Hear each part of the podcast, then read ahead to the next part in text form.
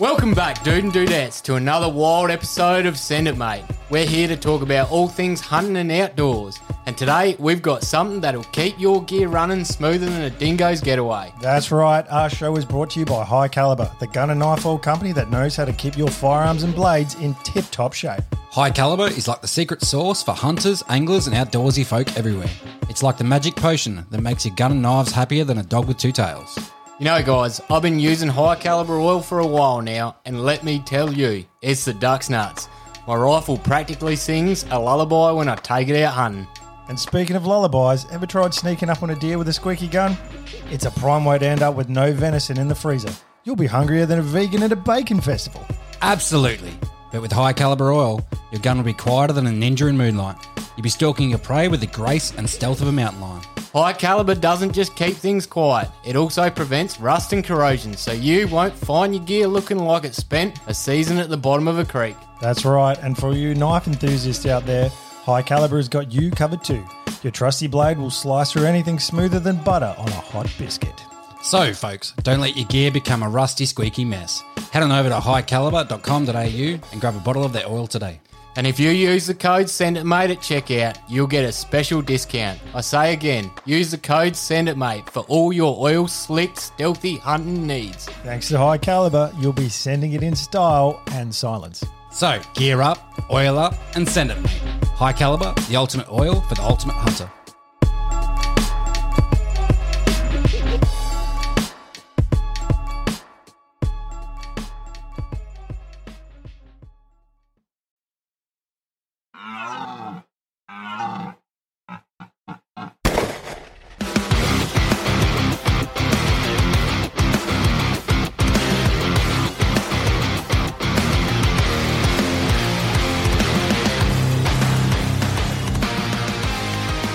Welcome, welcome, welcome, all you good dude and dudettes. I'm Josh. I'm Caleb. And I'm Couchy. Welcome to another episode of Send It Mate podcast. And today we have another guest for you, which I'm very excited to hear from, to be honest. We're racking them up. I like I like having guests. We yeah, same. it's better than hearing used to, that's for sure. It's a welcome break from your rubbish sometimes, but Definitely, definitely. It gets a little little dry in the well when it's just talking between the three of us over and over and over again. Is that why we only see each other once a week now? Yeah, pretty much. uh, well, anyway, today's guest is Calem O'Grady. Hi, how's it going, guys? Happy to have you on. firstly, how was your day? What did you get up to, Caleb? I've had a pretty chilled day, actually. Um, I went to the doctors, did some bits and bobs. Yeah, no, I've actually had a really, really sedentary day for me. It's been just relaxing.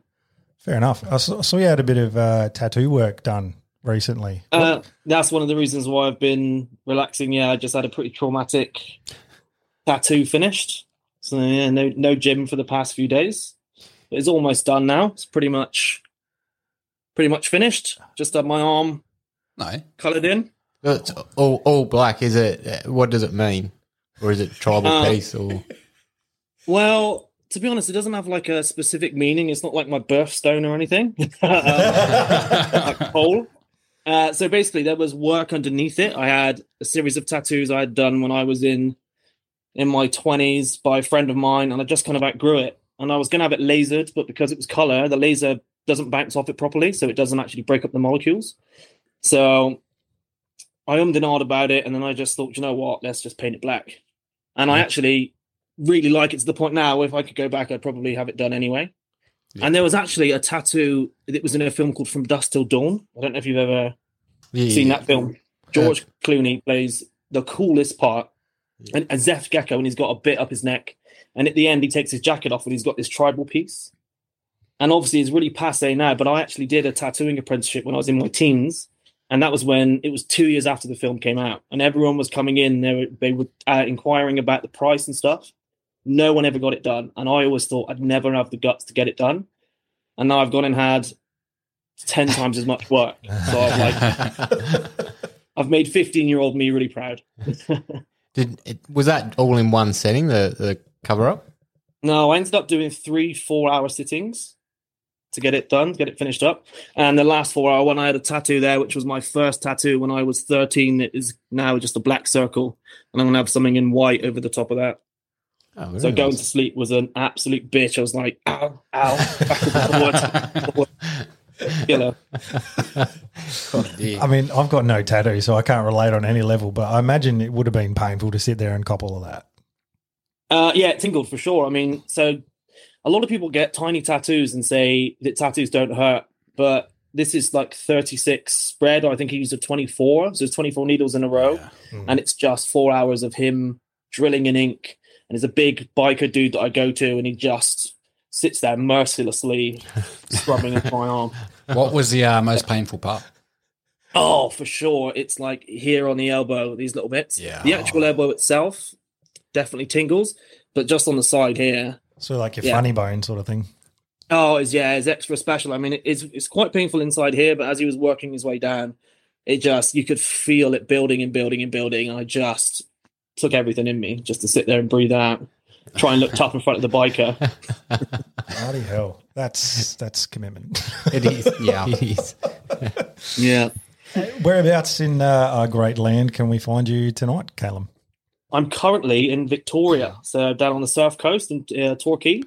Right. Oh, good spot. My, Yeah, my sister's good in Torquay as we speak as well. Actually, Really? yeah. I don't know. I don't even know why she's there. I just see it on Instagram. This is the thing. Like, you don't talk to your sister for a week, and then she pops up in in Torquay. So Well, this is a this Nice. is one of the things like keeping up with you, uh, Calem, is you move around a lot, and the reason, like prior to starting the podcast, I asked where are you at you know at the moment, sort of thing, is because one moment you'll be in SA, the next minute you'll be in Darwin, you know, etc. Cetera, etc. So it's it's quite difficult to be like, oh, where is he? Yeah, we actually we talked about me doing it, and I was in Far Northern Queens, uh, Far Northern NT. Then we confirmed it, and I was in SA, and now I'm in Victoria. So I've gone from one side of the country to the other in the conversation period. oh, I got I got to ask it. What's uh what takes you around Australia? Predominantly work, really. So um, I teach bushcraft and survival skills. That's my profession. Nowadays, I was a chef many for many years, many years ago. In quite a few years ago, I got into bushcraft and survival skills, and that takes me around quite a bit. But also, I work with Ernie Dingo, running something he calls Camping on Country, which is going to remote Indigenous communities and working on men's physical, mental, and cultural health, which is pretty awesome. And that's uh, yeah, super privileged position I'm in to be able to go to these amazing communities and yeah, With Learn about their way. Yeah. Oh, oh, man, I used to watch him growing up all the time. Bloody hell. He'd be getting on now, wouldn't he? He is a fighting fit 66, I believe he is now. Not at this birthday, the birthday last year he spent just with me on the road. Like I took him out for food and we went and played the pokies for like three hours because that's all he wanted to do. Just fancy dinner and pokies date. Um, but no, I mean he's got five year old twin boys, you know, he's still uh still working hard. He's still, you know, like enjoying life.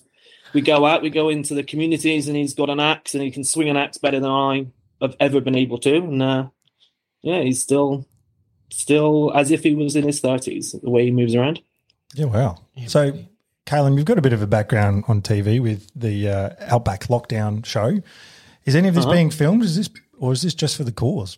No, no, I mean this is something that I've actually. So the production company that Outback Lockdown filmed with Mhm. found out I was doing this, and they were, yeah, all over, all over it, um, wanting to make a show out of it. But the thing is, if you start bringing cameras in, I mean, they we take a an Aboriginal doctor with us where we can because they don't even trust doctors generally. In a lot of these remote communities, we start rolling in with cameras. The impact that we have in the communities just wouldn't be there. I mean, only runs these yarning circles.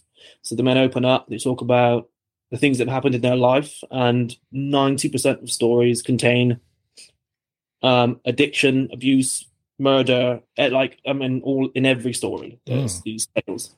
Uh, there's tears of joy from releasing the stress, and it's just an amazing experience. And I, we wouldn't have that impact if we tried to televise it for sure. Yeah, that makes sense. And how did they go with you? Being, you know, they'll obviously pick up the accent that you're not from from Australia originally and all that sort of stuff. Is it under the guidance of Ernie that they sort of accept you as well, or is it a bit of a I'm struggle? only Dingo's friend. I'm just called by instantly, straight away. Yeah, nice. That works well. It does, doesn't it? Bloody hell! I, yeah, I've heard like many stories about how like tough some of the, the children that get treated out in the communities. It doesn't sound like a terribly great upbringing at times. I mean, it depends. I mean, it differs from community to community. I think there's this misconception that we have an Aboriginal people like it's one. It's like saying the European people. You know, it's like comparing comparing people from Spain and people from Italy. Mhm. There's they are more similar, I would say, than if you compare a community from far northern Queensland and another one from southern Northern Territory. Let's say. Mm. I mean, you've got 300 active languages, as many diverse cultures, ways, and it's uh yeah so it's different all all around um yeah some have got it tough some they're having a spectacular time and it's just like living free Yeah. i found that with me when i spent time just living off the land in the bush the things that get you down is all the tap that follows life you know it's all other people your job your arguments the going out the this the that the that when you just worry about your family your loved ones and your immediate survival there's nothing to worry about. Like depression doesn't exist. It's just yeah. It's it's yeah, it's interesting you say that because I often, if I'm having a bit of a dark day, that's often where I sort of reflect, and that's the point I get to of thinking, well, how much easier would it be if? And, and I say, I often say to my missus, I'm like, I wish I was just living in a cabin in the woods, and all I have to worry about is, you know, getting food for the day and you know, in- upgrading the cabin sort of thing, and not having to deal with the politics of life and the media and all that sort of stuff. Life would just Yeah. be so much. simpler. And I think that's probably what we're designed more so to do and live like rather than the complications of a modern life. yeah, hundred percent. I mean, the problem is is that we instinctively crave comfort, and that is something which is a double edged sword because though it's obviously better for our initial immediate survival, it actually has a lot more negative repercussions. You know, like the the idea of the cabin in the woods is a dream that a lot of people have for that those very reasons. You know, you get to get rid of the stresses and woes of life, but it comes with its own challenges, Yeah. which aren't as detrimental to your state of mind, as in like your state of depression, but it is detrimental to the fact that you're freezing your ass off every morning before you make the fire. You're like the slightest thing, like a really bad rain, can just ruin your really ruin your time when uh, it comes at the wrong time. I mean, big wins were a massive deal because we had a rooftop tent that we had on top of an old water collection thing next to Stone Cottage, and when the wind blew, the wind like you just up all night. Mm. No doubt about it. I think we're probably talking to the perfect person with having done Outback Lockdown, like that extended period out, Yeah. out roughing it. How long was that total, you know, time you're out out there? Seven months. Oh, wow. seven months all up. Um, it was professional for professional reasons. We had work to do and other ventures. The initial time that they actually filmed, we got out there and they arrived, and they probably only spent three weeks initially, and then they came back for pickups and did another couple of weeks with us. Mm. So it was only the very, very beginning of the time we spent out there. But um, yeah, we we just stayed there for the whole of the major part of the pandemic. Did you do many runs into town for food, or was it? No, there was no runs into town for food per se. So we had strangely, so my partner Kai, survivalist, TV, she's not, you know, she's done she's got quite a few accolades in the survival world. Well, when we came we came to Australia, I was initially gonna go and meet Kai in the States. She was on a ranch. It was her friend who's also on Naked and Afraid, does quite a few of that. She was seeing a, a country and western singer who was from the States and he had a massive compound in, in Georgia. Like, just he's been waiting for the apocalypse. You know, he's been fortifying the place for the zombies, and he couldn't wait. He's like, "Get, just get him to come here. He can stay here, and we'll ride whatever this is out." You know. I was like, "Sweet." He's got an amazing gun collection. Everyone had mandatory training every day from a from a, a marksman guy who was there. I couldn't wait to get there, and my ticket was cancelled last minute. So pretty gutted because Trump closed the borders and my visa for Australia was still valid. And I was going to come here for two weeks, was the plan. Two weeks. And we were going to go and stay on 36,000 acres in SA. And yeah, turned into now I live here. Which uh, Very good. It's funny how things happen. Pretty cool, Well, that's isn't it? that's uh, yeah, it is pretty cool. It's probably the op- the uh, opportune time to roll out the question one, which is where are you from? I'm from England originally, so I'm from the southwest. It's a harbour town called Bristol, which is home of Banksy the street artist, Oh yeah, um, Blackbeard the pirate, the first ever suspension bridge, and the first ever solid chocolate bar made by Fry's. oh We've wow. got all the all the big accolades in Bristol. That's awesome. Very cool. Now, what was it like growing up there? How, and how long before you um you well, I guess came out to Australia? Like, what was the age then? Uh, so, I mean, it was great. I had a mixed mixture of um, countryside and living in the city. So I was born quite urban, like kind of suburban, really, um, in a little kind of area that was essentially a little mining town within the city.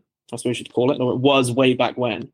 Um, really nice. And then moved out to the countryside, just like living like a like a feral kid as as you would living out in the country. and then I moved back into the city and lived in the inner city for my late teens, mid to late teens, and up into my twenties. But I always kind of skipped backwards and forwards and went back to the country. Um, and then yeah, then I came out to Australia about five years ago for a bit, just visiting. Spent a lot of time going out to awesome restaurants and just spending time uh, meeting my friends who were Aussie from England, and then yeah, moved out here three years ago. During this time in, in your teens, you were doing your chef's apprenticeship.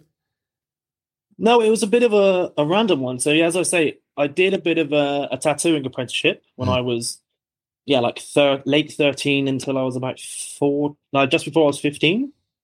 Did that for a bit. Unfortunately, the guy passed away who was tr- teaching me, so that put an end to that. And then I was I started studying. I wanted to study biology to be an entomologist, like insects and stuff. Mm. I was just really uh, exotic pets, like collected tarantulas, and I wanted some animal based job really. I was going to do insects, and I got a job just uh, washing dishes, doing a bit of kitchen prep. Loved the lifestyle and just loved eating, loved cooking, so I got into that that way. Oh, very nice. Is it as rough in the kitchens over there as what TV makes it out to be? Well, Gordon Hundred Ramsay. percent. So, uh, like Gordon Ramsay, he's a he's a caricature nowadays. He's a he's larger than life. But it all came from so after he was at Harvey's with Marco Pierre White and he was on TV, he did a TV show of his own restaurant, and there was a hidden camera, and it's brutal the way that he treats these chefs. But like life was brutal. It was. I was in the the time. I mean, there's too much like safe spaces and things like that nowadays. You just you, you couldn't get away with it. But it is it was like the army, and I was in the kind of last era where you know it was you, there was violence still in the kitchen. You know, people would like getting hit by pan. I've been cut before with knives by another chef, and had stuff thrown at me, and it's, yeah, it's pretty pretty savage. Was it intentional that another chef would cut you, or was this accidental? Well, no, it was intentional. He was. We were having a, a disagreement about something, and it was kind of a half. Uh, was it joking? No, it was pretty serious. But there was a there was a, a giggle on the end of it, and then he threatened me. with He kind of brandished a knife, and I said, told him to go on. Then, and he, he went on then and cut my forearm.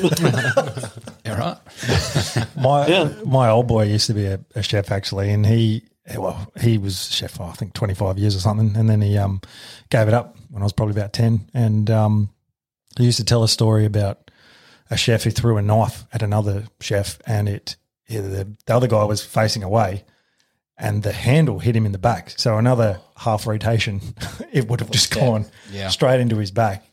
And um, needless to say, my old man got out of it just because it was such a high stress, high oh, high tempo, and yeah, he had a mild heart, heart attack. I think at like thirty five or something. So um, it's um yeah, it's, a, it's definitely a young man's game for sure. You know, it's the the the lifestyle that comes with it as well. I mean, you've got to be a borderline alcoholic just to just to socialize. You know? You're expected. It's, it's one of the only professions where your boss insists that you go out and get drunk before you've got to go into work and do 16 hour day. You know, in, in a lot of places, in a lot of cases, you feel obligated. yeah, wow. Yeah. Yeah. How do you operate doing that? I couldn't fathom doing that. Having said that, plenty of bush camp, like deer hunting ah. camp meals are done pretty intoxicated, I guess. they taste good at the time. That's why they taste good because you can't taste Can't them properly. For sure, yeah. Well, we're on the subject of food. You've kind of covered off on question three, which is what your first job, but let's go for question two and get that one done, which is what is your favourite food? Well, it's definitely going to be game meat for sure. I mean, that was the kind of that was the cuisine that I wanted to specialize in. I didn't really get the option in a lot of places. In one place that was amazing that I did get a lot of opportunity to prep up wild game. This is before I really got into hunting properly. Yeah, we had a guy who used to come in, dodgiest guy in the world. Like that, we we always used to joke that he's definitely killed people. He used to come in, he was some poacher guy, and he'd just be like, "What, mate? Got two deer. Don't ask." like, okay, cool. And the head chef, he was paying like fifty quid for two deer. You know, he didn't didn't have any questions. And I was always quick to prep the game. So what we uh, one day there'd be fifty pigeons, another day there'd be twenty rabbits, and I'd just be there, happy as Larry, prepping it up. But yeah, so I mean, definitely game, definitely game. I mean, of the game animals, probably venison Yeah. is one of my top ones, and also pigeon, wood pigeon is definitely up there. Where do you rate kangaroo? Oh, uh, if you would have asked me four years ago, I would have said it's enjoyable. I I had to pull the pin. I can't. I don't eat it anymore. That's a bit Not at all. same as me, really. I sort of used to kind of like it. The backstraps were, weren't too bad, but then now it's just nah. It gets old quickly. Yeah, Yeah, real quick. Yeah, So, I spent. God, we because we were eating just meat, so we were eating carnivore the whole time that we were out there for the seven months. I'd already started it, so it was about a year for me altogether. But breakfast, lunch, and dinner, nothing but kangaroo. It was Ooh. savage. Yeah. yeah. I mean, we've mentioned on the podcast when we were kids in the 90s, kangaroo was dirt cheap. So growing up with not not much um, money, we, we ate it all the time. And now it's expensive as, but you do get sick of it if you have it too much for sure. I, I think it's tastes terrible. To be honest, I think it's absolutely terrible. Uh, and the tail, I don't know why people like the tail, but all right. What's what's your favourite way of preparing game meat? It depends on the sit on the setting. And when I was with the remote indigenous communities, a lot of it was kup murri. So you dig a pit and line it with some. Well, usually you, the best thing to use is actually termite mound, but you line it with rocks, preferably termite mound, and that really retains the heat really well. Make a large fire. When that goes out and you've just got the coals, layer of leaves. Something wattle is great because it flavors the meat. So like lemon scented gum or something works wonderful. Um, and then the meat, and then you put some more leaves on top. If you've got paper bark around, then paper bark, and then you cover it with sand, leave it for four hours, come back, and everything's just perfectly cooked. So just the whole experience, for the cooking experience, I definitely say traditional pit oven. Nice. Is it just on the leaves thing? In case someone does try that, is there anything not to use? There is, and I'm glad you I- asked. yeah, I had a feeling. So would be. you don't want to use ironwood at all. So uh, there's ironwood, which not to be confused with iron bark. Is there's loads of great uses for. I mean, it's a really strong wood. They're used for lances affixed into spears. But there's also um, a substance called milk, which is on the root system that you have to warm up the root system and scrape it off, and it's like an adhesive, and also like a plastic. You just pound it out and keep keep it warm, keep pound keep pounding it, and it's like warm plasticine, but it dries like plastic. It's amazing for handles, for tools and stuff. And we were making spears, and a guy said to me, and it, English was like his fourth language, so he didn't really know what he was saying. He said, "Oh, don't burn it because it'll make you sick." As I was heating up to take off the resin, I said, "Okay, cool." And then another guy who spoke fluent English said, uh, "Oh yeah, you." If you burn it, it, it'll make you sick, and it makes women miscarry. It's like women have a miscarriage from Oh, burning the wood. So eating the leaves kills livestock. You've got to be really careful. So I definitely wouldn't put that in your in your pit oven for sure. Yep. Yeah, if that taints the taints the meat, you're going to know about it. That's crazy. Is that sort of the only thing that you'd avoid? Not the only thing. There are a few other things. I mean, there's lots of stuff in the bush which is pretty Yeah. deadly. I mean, you don't want to get any gidgee beans mixed up in your in your leaves for sure. When you so actually no, well actually I say that I take that back because that does render inert when it gets to 65 degrees. But there are definitely other things out there that you want to be careful with. Something resinous that's going to taint the meat quite a bit. Most The only people, thing too much resin. Most people just avoid uh, eating anything that looks like a berry in Australia because it's just like, yeah, nah, it's half to of kill them you. are poisonous. Sure, sure. Is there is there is there anything in um, learning some of these traditional food preparation methods? Is there anything that really took you by surprise in how the um, indigenous people do it? Not particularly. I wouldn't say take me by surprise in the way they do it. I well, I suppose maybe the kind of what I see is quite a cavalier attitude to things that Westerners see as um, like sacred cows. You know, Mm. like the stuff that I've eaten that I've eaten with them is not only some things that would make your toes curl, but other things that you think to yourself they're not supposed to be eaten there, like sea turtle eggs, for instance. Like Yep. just being up on the northern coast. I was up in, I, think it was Pormpuraaw I was in, and we were by the beach. Maybe it was Wadeye. I think it might have been Wadeye actually. And we're on the beach, and I wake up in the morning and I go out and I can see the footprints where the turtles have come up to lay their eggs the night before. And there's dingo footprints where the dingoes have been investigating. And I felt like I was in this magic, and I was in this magical land. I went and told the elders, and they looked at each other and just ran to the beach and di- digged up the eggs. Yeah. so I'm like, oh, what? And yeah, we, uh, it's just the dinner bell, you know. it was, um, Can't say I wouldn't turn it down if someone offered it to me. oh, of course, of course. Why not? So I did. I tried it, and I wanted to try it cooked, and everyone was telling me you just need to eat them raw. And I thought, no way. But the the white of the egg is basically just seawater. It's not like the white membrane you get in a normal egg. And the yolk of the egg is really, really thick and creamy. So when it cooks, it's like a little pebble, which is horrible. And you just get this kind of seawater water around it. Hmm. But when you eat them raw, the seawater is like eating almost like eating an oyster. You know, you get that little bit of water which almost seasons it. And you get this really creamy yolk. And fortunately, I'm told the uh, embryos weren't crunchy yet. So they get a little bit crunchy when they're a bit older. They were just like a little jelly bean. Oh, there's a tortoiseshell. Yeah.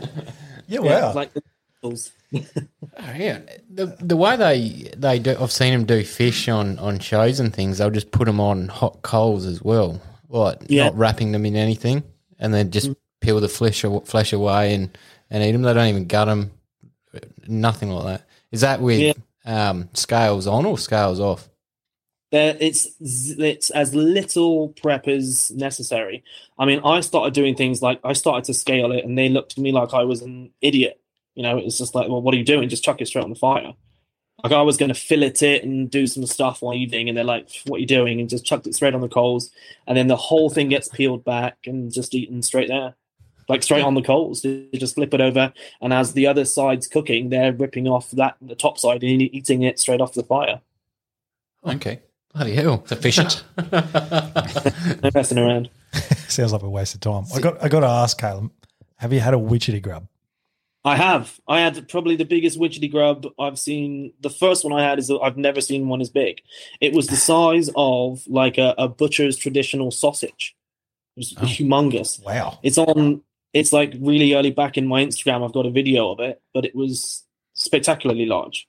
and yeah, they're pretty delicious. They could do with a bit of salt, but uh, they they take on the flavor of whatever they've been in. So there's a real nuttiness from the gum that it was living in. It was lovely. Is is there a particular section you are and aren't supposed to eat? Because inevitably, anyone digs one up here in Adelaide, they're like, "Oh yeah, eat it," but, but you know, it never goes down well. Uh, I think it's all game. I mean, there's two main sections really. There's the head and the rest, and the, I usually hold the head and eat the rest and discard the head because Yeah. it's just Yeah. a bit the business end, isn't it? You know. Yeah. But um, yeah, that's it. I mean, I mean, the thing is, strangely or uh, interestingly, when settlers first came here and started harvesting the um, mussels from the water's edge, all the Aboriginal people sneered at them because they couldn't understand why they would want to eat them. They thought they were disgusting, and they went and gathered witchetty grubs for them to say, "No, no, eat this. Don't eat those disgusting mussels. Eat these."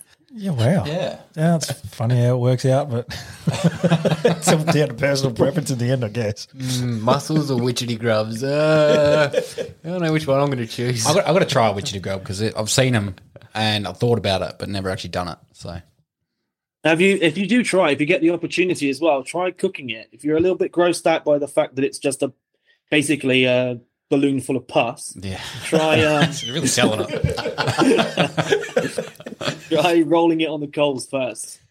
It does great. It's like a, an eggy sausage. Is the best way to describe it. When it's Okay. cooked. Still not doing anything for an eggy sausage. Oh dear. I'm keen. I'm keen to try a cooked one, not a raw one. How, how long would you cook it for? like seconds, you know, less than a minute. It's you like just quick sear. get it on. Yeah, so like the so softwood coals are probably better. So like the, the white ones, and just when they're hot, just give it a roll over. You don't want to go crazy with it, and just yeah, give it a sear. Cooks pretty quickly. We'll have to try it. Have you tried cooking them with like in a dish with something to jazz it up? I'm actually I'm thinking about writing a cookbook and having it location by location and doing it kind of in a kind of fine dining kind of way with um like make a coulis from some local berries and but I think it would go really well in a start as a starter, you know, in a posh restaurant for sure. That's uh, I like that idea because um, the survival books I've seen, it's all American or European, and I haven't really seen many that are Australian. So um, I'll be keen. I'll check it Well, out. on that note, the survival books, my partner's just released Survive, which is a survival book. It's kind of worldwide, but a lot of it pertains to Australian bush. Nice. For sure. What's it called? Oh, for survive. But yeah, Survive. yep. I heard it. It just didn't register. Yeah, short and sweet, just survive. Yeah. Beautiful. Just just back on the uh, the venison. Do you have a preference in the species of deer? Because a lot of we have a bit of a debate amongst ourselves. You know, red, chital, fallow, who likes what, and people. I mean, it's pretty evenly split, really, again um, amongst everything. So, do you have a, a favorite? Personally, I think it's age over species, and I must be honest, I don't tell that I can't tell the difference massively. You know, if Yeah. someone did tell me beforehand, I'd struggle. You can tell how old it is. You know, you definitely tell by the cut. You know, if you get a strip loin and it's older, it's not going to be not as nice as if it's a younger specimen. Mm. But then with age comes flavor, so there's a nice balance. I think like two, three years old is like a perfect gaminess to tenderness ratio, depending on what depending on the species. Um, the deer I've eaten the most is going to be obviously fallow. I've eaten a lot of fallow. In the UK, a lot of roe deer. Oh, yep. Oh yeah, we get loads of roes, loads of muntjac. Um, yeah, I've eaten a lot, a lot of those. I think they're a bit more bland but tender as well. Mhm. But yeah, I mean, but just a, a big red, just for just the. I like the feeling. I like the knowledge when I'm eating it. You know, I just feel like it's much. It's a more mighty, majestic meal because of because of the species. Maybe that's what it is. I like red as well. Yeah. I think it's like the, the the texture of red as well. Just it's it's very steak like uh, in my mind anyway. It's that's how it feels when I eat it anyway. Just to sort of go on, like we had a Kiwi guest on, and she rated fallow over red, and us here we rate red over fallow.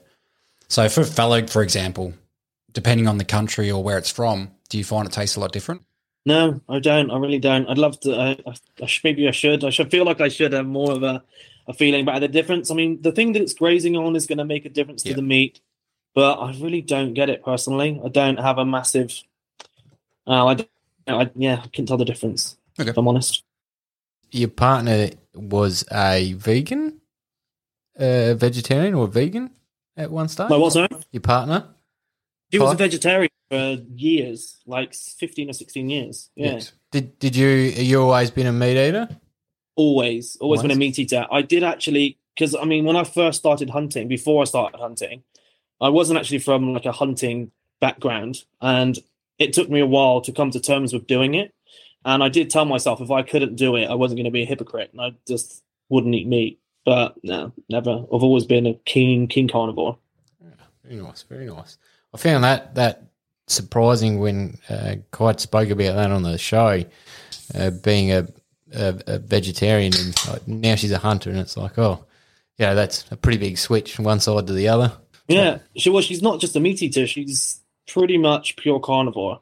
There are times when we're in the city and like we go to a nice restaurant or I just want to cook something that's got something in it, she'll dabble. But I mean, she's she almost eats like a kid, like you know, pushes her broccoli around, doesn't want to eat it. When it used to be her favorite meat, is uh, favorite food. Sorry, What sort of converted it to meat? health health was a big factor.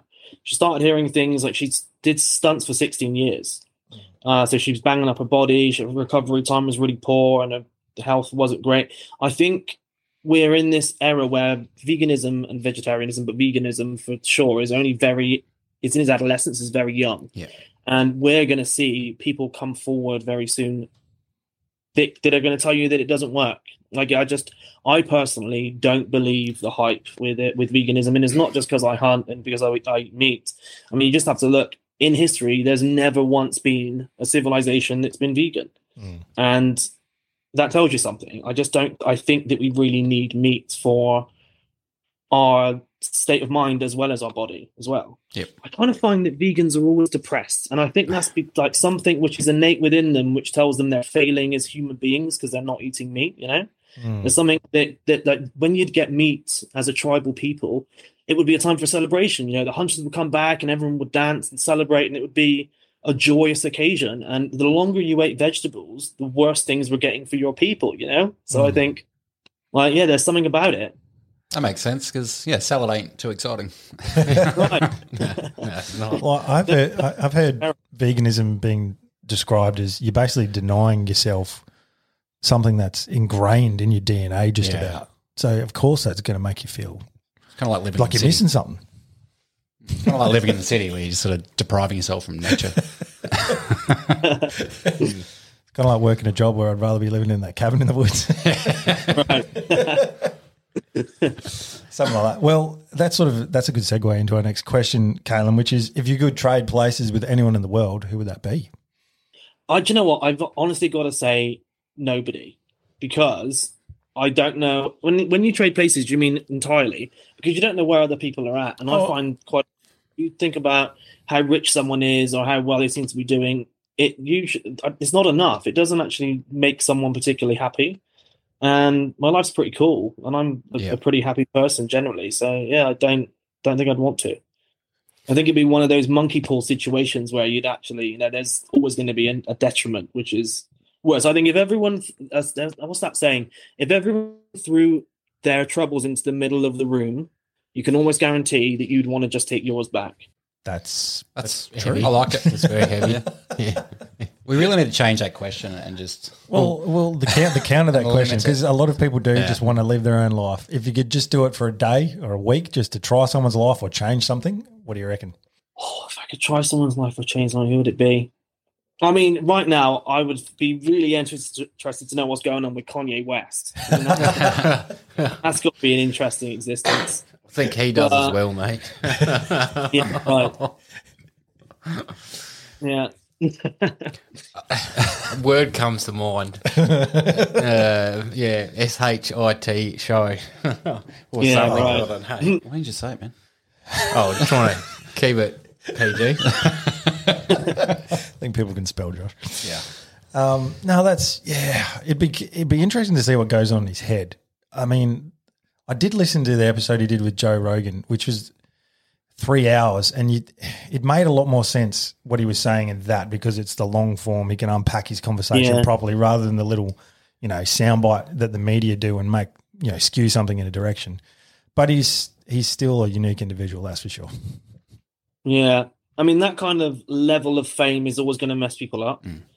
But I think also, as well, there's a lot that goes on when you get to that level of fame that you, I think you are expected to toe the line a lot. And when, if you are slightly mental in your hubris and how you think that you're supposed to be this messiah like figure for the people, and then people are nudging you and telling you that, hang on a minute, that's not the way things work.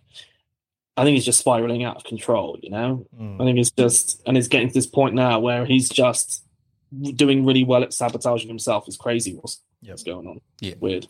Is there anyone you've met who's famous that's left a real impression on you? Um, I don't really. I see. I don't. I've never really been that like into. I mean, I suppose I could say Ernie. Yeah. I mean, he's. I didn't actually know he's famous when we met, but just he's so, so humble and such a an interesting character. Mm. The way he like travels through life and what he's accomplished from where he's come from. You know, he's got an amazing story. Um, but I don't really. I've met some famous people. I just don't. I don't really see them as an, anything other than just other people. I don't know. They don't really imprint on me as much. That much. how is uh, you've obviously got your own TV show? How is I guess the level of fame that that's brought with it? How's that affected you personally? Oh, not at all, really. I mean, I've kind of I've taken myself out of my old existence, really. So, I mean, people message me, and I know that it's been air- airing in the UK, but I've not been there. And because I spend so much time out in the bush, I mean, if I'm in community, they don't care. And yeah, my partner's uh, substantially more famous, like famous in her own right for other things. So, but she's really humble about it, and it doesn't really affect our day to day lives. I mean, people recognize me sometimes. Funnily, more people recognize me from the show than Kai because I think I've got more standout features. Um, Like a But full, yeah. full black arm. yeah, and all that, um, but the bald head and beard's pretty obvious. yeah, Yeah. true. The guy with the circle on his shoulder. Yeah. You're just making yourself more recognizable, mate. All right. Well, uh, next question. What's the most dangerous thing you've ever done? What's the most dangerous thing I've ever done? I mean, to be honest, I try and do at least one dangerous thing a month. I reckon. I mean, I do. We do dangerous things all the time for fun. I don't know why. I've just got. I'm just drawn to doing things that are dangerous. I think it might be. I should get myself tested because I'm always doing stupid stuff. I really am. Um, so, like, we do a lot of climbing. So we do a lot of traditional climbing, just with little pieces of kit that go in between the rock, and we free climb like 180 meters and stuff for fun. Like when we go out, we do multiple day hunts, and we'll go, "Ah, we just won't bother taking this," or we won't, let's try and take as little as we can, and then you're just like freezing your ass off, and then you think, you know what? Maybe a sleeping bag would have been a good idea. We knew it was going to be minus weather, probably a good. So yeah, um, I don't couldn't put my finger on it. Just yeah, a lot of stuff generally. Um, yeah, I mean, well, just the, when we were filming the show during Outback lockdown, we had no real provisions. We so we the only reason we were going into town is because we had to fuel up. So we had we did use a vehicle to get around. It's thirty six thousand acres. A lot of it was on foot, but we had the vehicle for going backwards and forwards. The closest person was five k's away, and that was Kai's cousin, who was um, on the property. He runs sh- sheep. He was going through eight years of drought at the time, so there was little to no um, natural sources or vegetation for us if we needed it, even though we weren't really eating it. And the closest town was 50 k's away. Yep. Yeah. So putting ourselves in that situation, there were times when we just run out of food, or we'd overuse our fuel supply, and we drive into town and we were looking at the gauge the whole way because we were running on fumes. We, um, but the problem is we've been really lucky, and I think that's our to our downfall as well because we're like, man, we could do that again. So, like, the town was the closest point of medical help from that time as well. Yeah. yeah, that's a long Sure. way for like a snake bite or It is, and the the browns serious. were right. We ended up eating one of them uh, that we accidentally accidentally got killed as we were driving in, but they were just everywhere. You know, you Yeah. couldn't go. And I nearly picked one up because I've got this love affair with messing around with dangerous animals or just animals generally. And I saw a little yellow snake with a red dot on its head, and I was like, "This is amazing! Look at this cool little snake!" And I didn't think for a second Baby. for some reason it was going to be anything. As I went down, Kai like went to kick my hand. She's like, "No, that's a that's a kick my hand with her flip flop shoe. She didn't even have any shoes, any boots on." She's like, "No, that's a baby brown snake." And the problem is, is they are actually more dangerous than Yeah. adult brown snakes, as I'm sure you know. Mm. So uh, yeah, that was just a day to day thing. You know, you'd go along and you'd you'd see a piece of corrugated steel, and you could almost guarantee there was going to be one under there. It was uh, it was Something big time. something just says in your head though when you see bits of sheet uh, of iron on the ground or something. Pick it up and have a look. it's like it's like, Yeah. it's like d- telling a kid not to do it. You're like, yeah, I'm doing it. that's It's good. that's um like lived for twelve months in Mintabie, so top of SA, and walked probably about three feet away from like a four or five foot inland taipan. And then I researched it afterwards, and if they didn't bite you, you've got minutes. Yeah. And the closest closest point to that was I think thirty odd k out to Marla. But uh, yeah, it's quite sort of I don't know, I guess humbling in that sort of situation that it could happen real easy. Yeah, So- it make it does make me appreciate life. I think most people go around thinking that life's safe. You know, there's safety signs on everything, and you are led to believe by society that you're being looked after. And it's situations like that that make you realize that that's just a it's a fallacy, and you should appreciate every day. It makes you enjoy it a bit more. Hundred percent. The cattle station up north that you you work on, that's obviously going to be pretty dangerous at times too. You got any stories about about that? Oh yeah, I mean that place was just a day to day occurrence. I mean they had everything there. You know, there's so many crocodiles. I mean we don't, I say we. I was just there doing a few months. There was um, it was the place where Sara Henderson was. She's a famous writer. 500,000 acre station up there. I had some time. I'd applied to go on Alone, is what it was mainly. So I was all set to go. I was in the final stages of casting. I'd spoken to someone, it was about to go down, and I just didn't get in. So I was a bit bummed about that, and I had some time to kill then. Kai was off to the States to do uh, to film an episode of Naked and Afraid that coincided at the same time, and I just ended up I, look, I was looking for an adventure job, you know and they just had someone quit last minute, and it was taking people to see Aboriginal artwork, going up in helicopters, finding crocodiles, and just basically they gave me a GXL Land Cruiser and told me to show millionaires a good time. You know? Yeah, That's pretty much what it. Um, but it was crazy. So you'd get up in the morning and you'd walk past where the potty calves were, the calves that had been abandoned by their mother, and there'd just be like entrails and what's left of a calf where the dingoes had broken in in the middle of the night in the middle of the homestead and just murdered one of the calves. And you're just like oh we better move that before the kids come to feed them. And like i got up got up one day and i went in and they, they had a collie a border collie called barney. And i'm like where's barney gone? And like oh yeah he got eaten by a crocodile yesterday.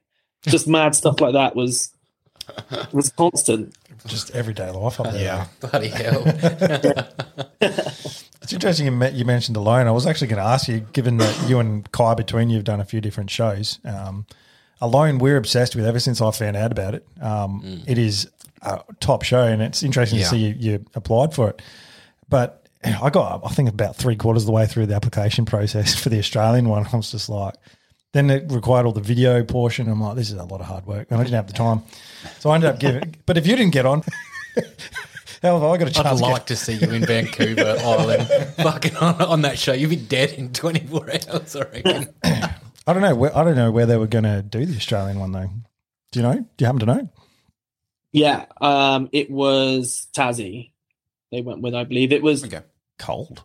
they knew I knew they were going to go for cold, and they wouldn't tell us initially, but I'm pretty certain. I was presuming because obviously, as a non-indigenous person, you're relying on um, feral animals, aren't you? Really, if you're going to get meat, it's going to be deer. And I thought, you know, Kosciuszko Way is going to be the best place for that. Yep. And of course, you're not supposed to bow hunt in. Is it you can't bow hunt in Tasmania? Tassie, yeah. Yeah. True. I'm thinking, how are they going to give you a bow? It's not going to work. But I think they did go with Tassie. Maybe they got special permission in the end. It's definitely going to be the coldest place because they wanted to keep with the cold narrative. So True. Yeah. I guess that's probably Yeah. the biggest shock to most Aussies. They'd be used to heat. So if you're going to make it extreme for an Australian, put them in the cold. Well, I, don't know, I don't know. Living in the middle of South Australia would be pretty fucking damning too. Heat sucks. Oh, I'd rather oh, cold, but yeah. God. I mean, yeah, it's easier to start a fire, you know, in the heat, but yeah, yeah, I actually would rather have the cold because my biggest bane is the is the mozzies and the sandflies and stuff, man. Give me if you give me an option of getting bitten all night by mozzies or getting freezing my ass off, I'll light fire every single time for sure. Yeah. And then cold, the snakes are dormant. yeah. That's another positive. yeah, yeah. Deer out. Talking about fire, actually, you're a bit of a guru at starting fire with Yeah. With uh, sticks. One of my favorite disciplines of survival for sure. Yeah. Yeah, Yeah. I've, I've watched some, like some of your, your videos that you've done on it, man. You actually look make it look easy. I think every time I've tried it, just you give up and you just pull out a big lighter. you know, yeah.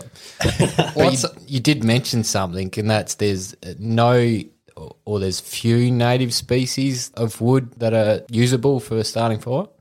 Well, traditionally there are two because the method that's used by Aboriginal people is, I mean, arguably there is some record of them using a fire plow, which is the actual rubbing of two sticks together. But hand drill, where you spin a spindle into a hearth board, is the traditional method of Aboriginal people, and it differs depending on where you are. So if you're in the south, you've got xanthorrhoea or grass tree or blackboy tree, and the spindle that grows out of the middle, they use that for the hearth board and the spindle.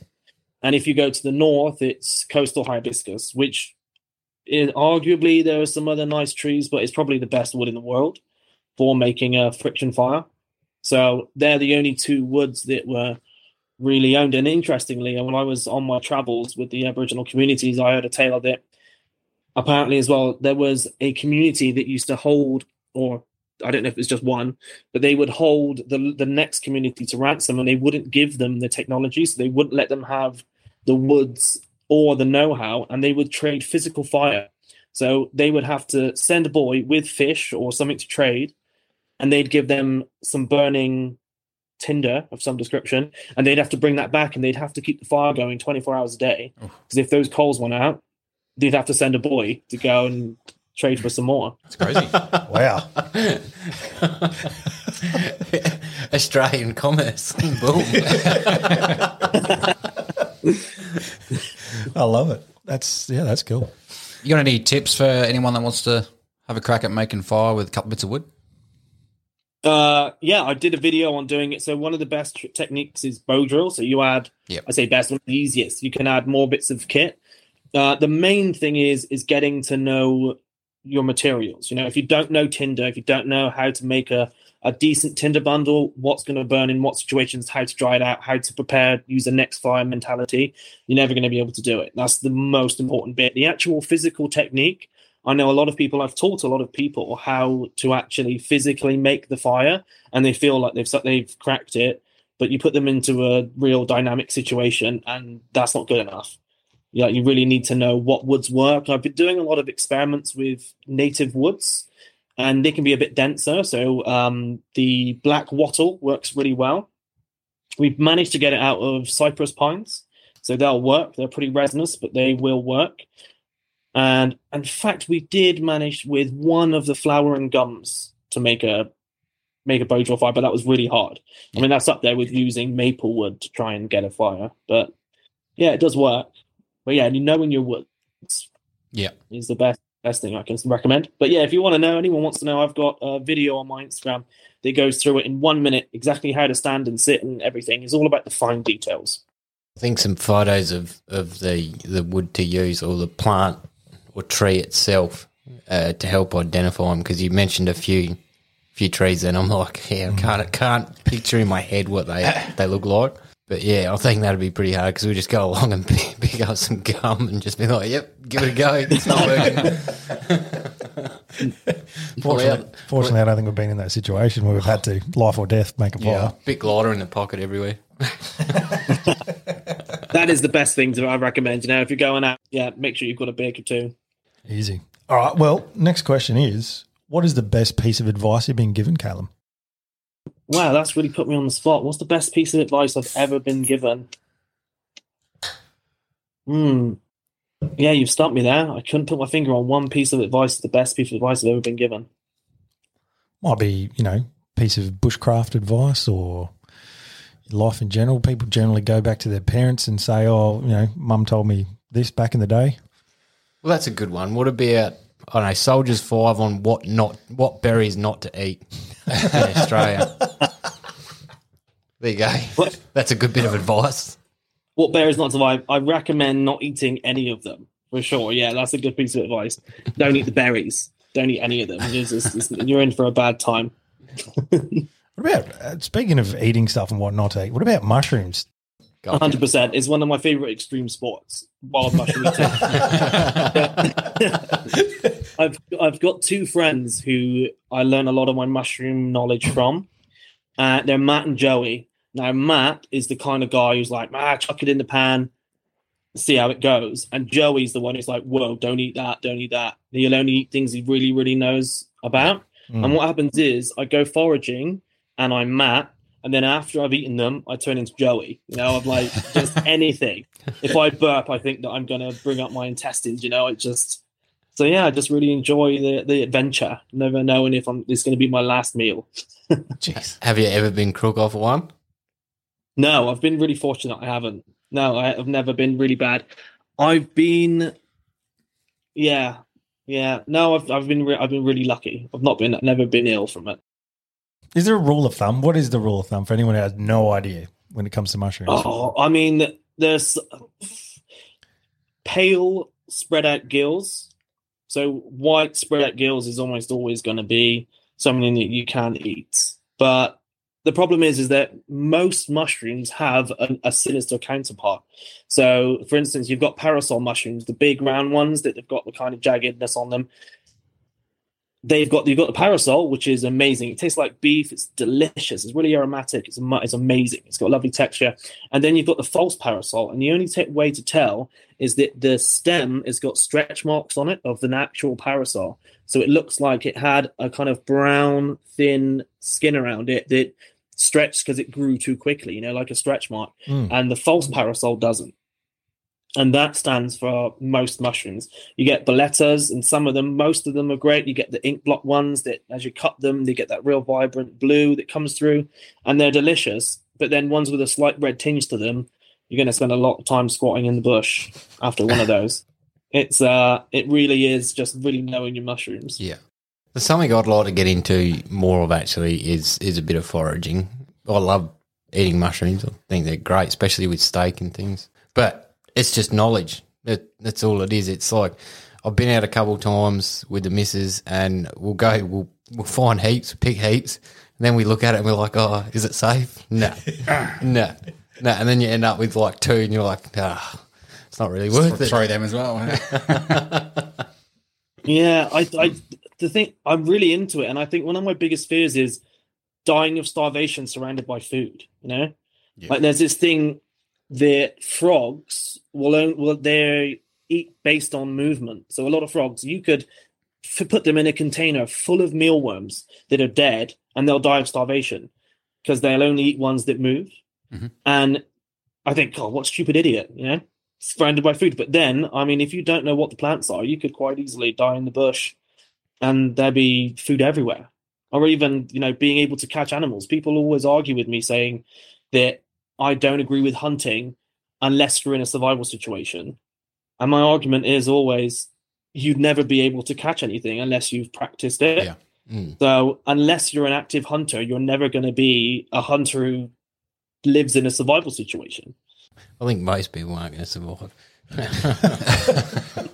yeah, I think we're way too far separated from nature as a whole. Mm. Yeah. So there's not many that actually know. People miss that point survive. of hunting it, not only is it yeah you're going out and hunting, but it's that connection with nature. I think people overlook that uh, way too much. They just look at the bad sort of you know stigma behind it, and they don't realise that you, you're out there, you know, connecting with nature. Well, Caleb, I'd actually like to know how you got into hunting because you did mention to us that you actually started out as an anti-hunter. So how did, did. Get, how did getting into hunting actually come around for you? Well, it's a funny story actually. It's a story of the owl and the pussycat. So it started off in my mind really. So I had an uncle who introduced me to exotic pets. Is really why I got into it. Like his was mainly exotic fish and birds. So he kept quails and he had a few other things in a big aviary. And he had koi carp and he had Siamese fighting fish. And I was uh, in awe of his house whenever we'd go there. Lived in Plymouth. And one day the cat was dying and he took the cat and he took it into the shed, and I never heard another thing about the cat. And then I found out when we got home that he'd taken a shovel and cut the cat's head off. And I thought he was a monster. It really did taint my opinion of my uncle. I thought, how could he do it? He's supposed to be an animal lover. How could he kill it? That's that's insane, you know.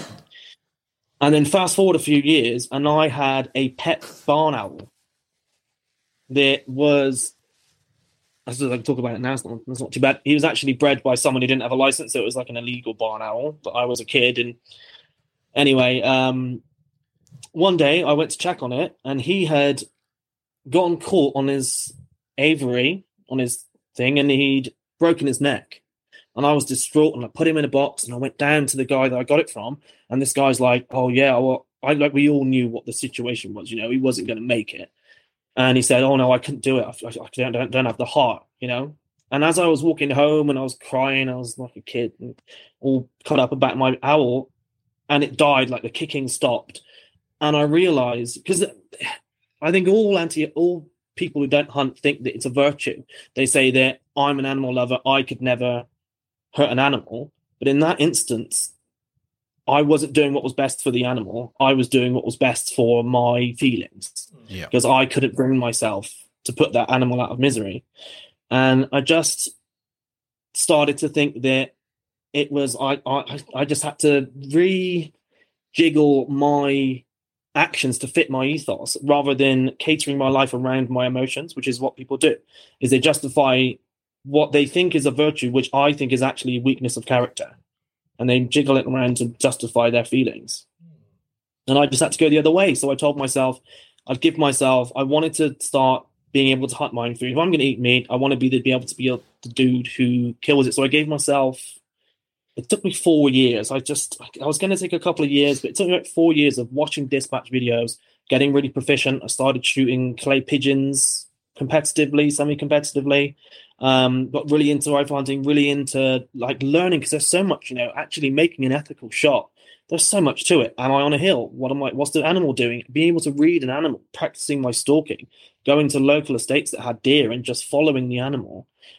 I came to realize that I wasn't anti-hunting, and I don't think if you actually look at it that many people are anti-hunting because they're not anti the actions of animals who don't care. There is no humane dispatch in the animal world really, unless you're a solitary hunter like a big cat, apart from lions, that that hunt things that are almost an equal size and weight because you have to kill them instantly because they'll end up killing you. Every yeah. single other animal that eats meat will just eat it while it's alive, but they don't care. But no one deplores the actions of those animals.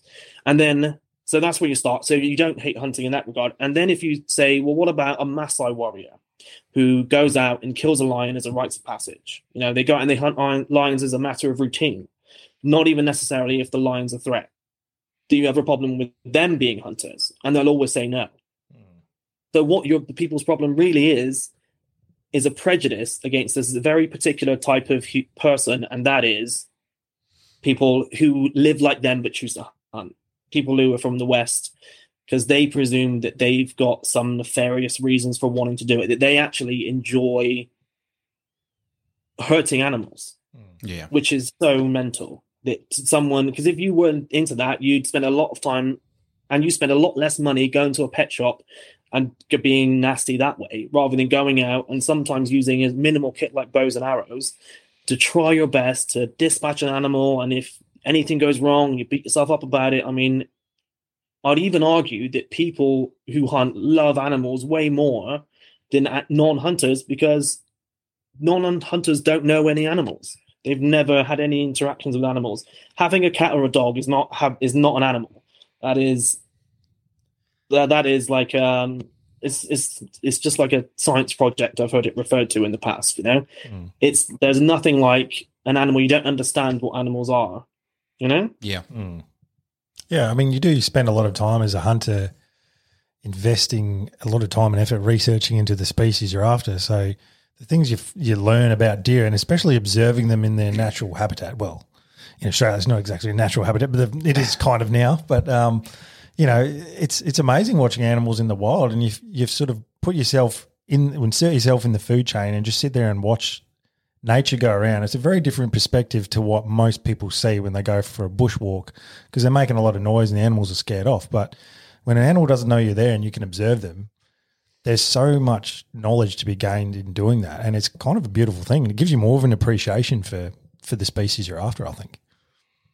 I agree with you 100%. I think that people have a misconception that when they go into the woods, they're like Snow White or Mary Poppins, and the birds are all flying around and chirping for them. When the reality is that everything's ran away, and there are a few species that remain, and they're sending out alarm calls to tell you that they see you, they're not afraid, and that they're trying to put you off of your hunt. They're trying. You are an apex predator. You have been for millions of years, and it's nice to know truly where you fit and appreciate nature from an honest perspective rather than a, a Disneyfied view of the world. It's, it's a different world. It really is. I think yeah, the Disneyfied thing. As soon as anyone who's you know not who sort of has that stigma still, and they're not familiar with hunting, they go, "Oh, you shoot Bambi." That's always the first thing people say. Yeah, and also the the thing they don't understand is that the, the guy who shot Bambi wasn't a hunter; he was a poacher. It was out of season, and he was chasing down a like physically chasing down a doe with a fawn. If anybody went on to a hunting forum and spoke to hunters and told them that they were doing that, they'd get as much strife as if they went onto a vegan forum and tried to do it. No, no hunters are are into that. Is yeah, it's not true. Exactly. We're not out looking for Bambi's mum. Very true. Very true. All right. The next question is, what is your most treasured possession, Calem? What's my most treasured possession? I try not to be too into possessions like that. I don't like to, you know, because everything's kind of disposable. I don't like to put too much onus on trinkets. Um, what would be my most treasured possession? What about sentimental value? I mean, if you're not materialistic, there's got to be maybe something with some sentimental value or a piece of kit that's your favorite. I do have one knife that is at the point. You know, I like tools to be tools, and it annoys me. Like I, my first shotgun was uh, Browning Maxus. It was a semi-automatic with carbon fiber, and it was beautiful. Cost me a few grand. I, it was a present actually, and the problem was is that I love doing rough shooting. I love being in the blind. I love shooting birds, and I'd spend more time concerned about damaging my gun than I would be about getting my quarry. And I'd much rather have like an my over and under Midland arms. It was an old rattler, but it shot straight, and I was concentrating on what I was doing. So I really do hate it when I have that I, opinion of things. But I've got a knife, and it was given to um, Kai, and Kai gave it to me. And it's a folder, and I think the reason why it's so sentimental is the fact that I've managed to hold on to it for so long. I've had it for all this time, scraping through the bush, and it's a really nice. It's a Southern Grind, so Oh, it's a company from the states which is owned by uh, Zac Brown, and he the singer, and he gave it to Kai, and Kai let me have it, and yeah, I'm just my fit now with every year that passes that I've got it, the fear of losing it is so much greater. And it's seen it's seen everything, you know, I've like cut up so many animals with it, I've done so much stuff with it. Is that your everyday carry? It is definitely my ED, yeah, EDC. And I keep thinking about replacing it, but then as much as I'm scared of losing it with every year that passes, I do want to see how many years I can get out of it before I end up losing it. Very nice. Well, we 100% agree agree with you in terms of the firearms thing and just treating them as a tool because, I mean, when you when you get in your rifle, you're a bit careful with it, but then the amount of knocks and scrapes and things that they get if you're using them properly and using them for what they're designed for, you, if you're being precious about it, it's just a painful experience in going hunting. So, uh, agree with you. Couldn't agree with you more there. for sure. And those dings and scrapes are badges of honor as well. You know, you look down and I lament the scars on the stock, but then I'm like, oh, that scar was where I went over that piece of barbed wire, and I went and did that retrieval and managed to find that bird that I, you know, that pheasant that went down in the other field. And there's there's a, a bit. It brings life to your tools when you when you get them into dings and scrapes. What's your favorite way of sort of hunting? I've seen you sort of do a lot of bow hunting, and there's a few rifles on there as well. What's your sort of go to? my go-to? Well i definitely would consider myself a bow hunter predominantly. I love rifle hunting. I love shotguns. I mean shotguns was my biggest passion when i was in the uk i do love those forms of hunting but as and i don't want to sound elitist and i know a lot of bow hunters are but i kind of got to the feeling that it's it's a more of a true hunting experience you know when you get to 200 yards and the rifle hunters hunt is almost over uh, it's where your bow hunter's hunt really begins. You know, it just makes that fair chase more more fair, for Yeah. lack of a better way of putting it. And yeah, I definitely do. I am. I have been getting into using, and so it's it's the closer you get. You know, you start off with a rifle out in the distance, and then you get closer and closer, and closer. Until some people, I mean, they'll sit in a tree and use a knife and fall down on things. You know, that's crazy. But using a spear um, a traditional spear and woomera. I've had a go. Not a bad shot. but I did experience. So we were out, and I was with a load of boys in Wadeye, and we were out spear hunting, making them all traditionally. And there was one kid, he was a little bit dumpy. He wasn't the prettiest kid in the world, but could he throw a spear? The the waves were rolling in. We had like one foot waves that were really clean and crisp in total clear water, and you'd get a glimpse of a mullet, which was 0.1 second, just a shimmer of a mullet, fly, swimming through the waves that rolls in, and he was hitting them in the head. And it just sparked off this competition. All the other boys that had used spears and stuff, but it turned out that this guy would go out with his grandfather and they would go to the beach and it was like, right, we need to eat, you know? He would just take him out and teach him the old way. And he was elite. And all the other kids, they were doing everything they can. I'm going to make a spear with 15 barbs and I'm going to make another one with just one big barb. And it was crazy. But yeah, he one day he fed the whole camp, just him. You know, there was a stingray, there was black bream. He was just slaying it, you know, just pulling in all these fish. What sort really, of really. distance are they spearing them at? Oh, like bow range, really. 15, 20 with a woomera. You can get a bit more distance out of it. You know, like the traditional methods for land was quite often during the burn offs, um, unless you're doing spot and stalk traditionally, you know, during the burn offs, you'd have things fleeing and they'd hit them on the wing, you know, and you can get some serious distance. Being accurate is another thing, but when you've been practicing from birth, it's uh, Yeah.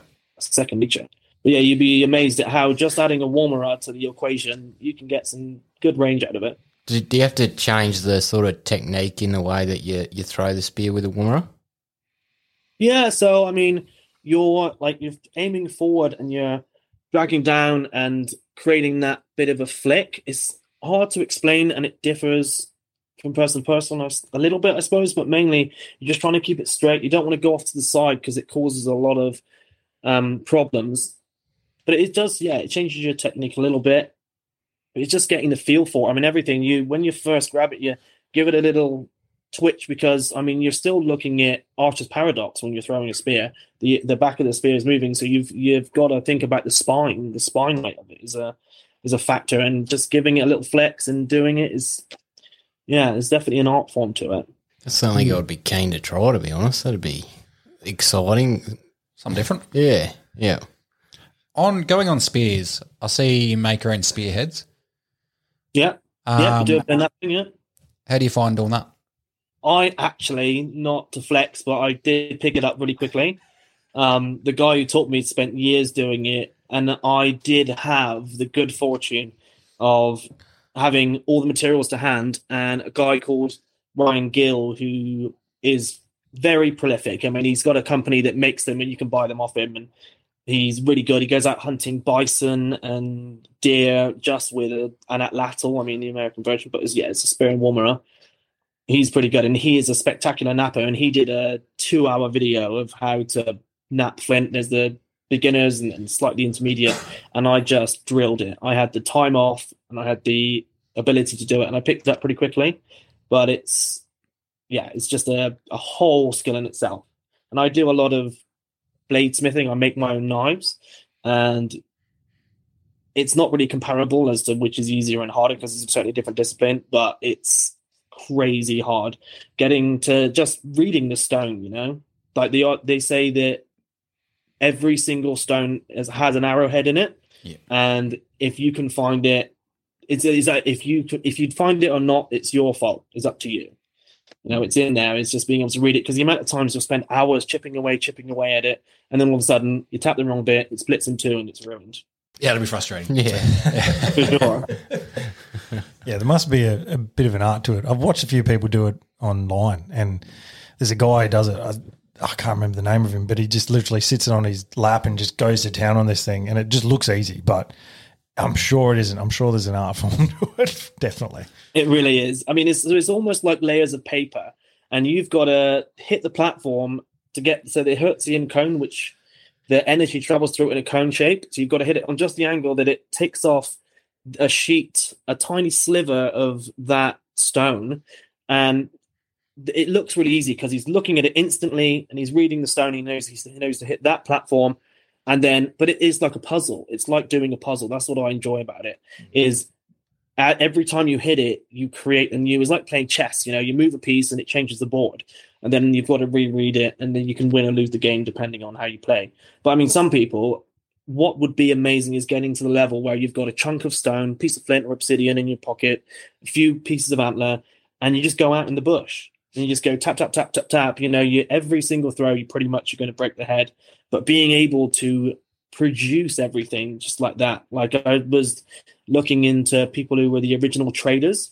So the Aboriginal people, as they traded around the country, one person would go to the next community, and just having the knowledge and the ability to take a couple of a piece of rock, a couple of sticks, and you'd have a piece of ochre wrapped up in your hair, and you're just going to walk into the bush for days, you know, and just having that ability is what I aspire to. Hmm.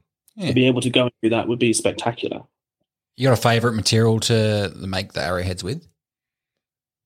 Oh, a nice piece of heat treated chert for how it comes out. But the actual process, I mean, I really like working obsidian, volcanic glass.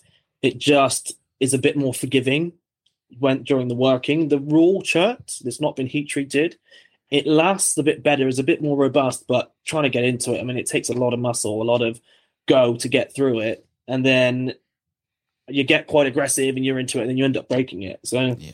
I've done a done a lot of that. How hard is it to find obsidian? Obsidian because I haven't.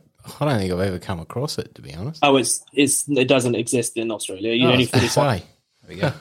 that I get it imported in. That's uh yeah, and the only place you really find really good flint, and I say really good, is like slightly subpar, is on the SA coast.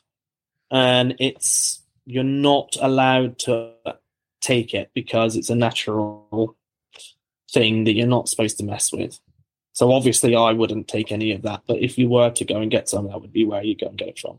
So, stone, a stone head, arrowhead. How hard's that to make?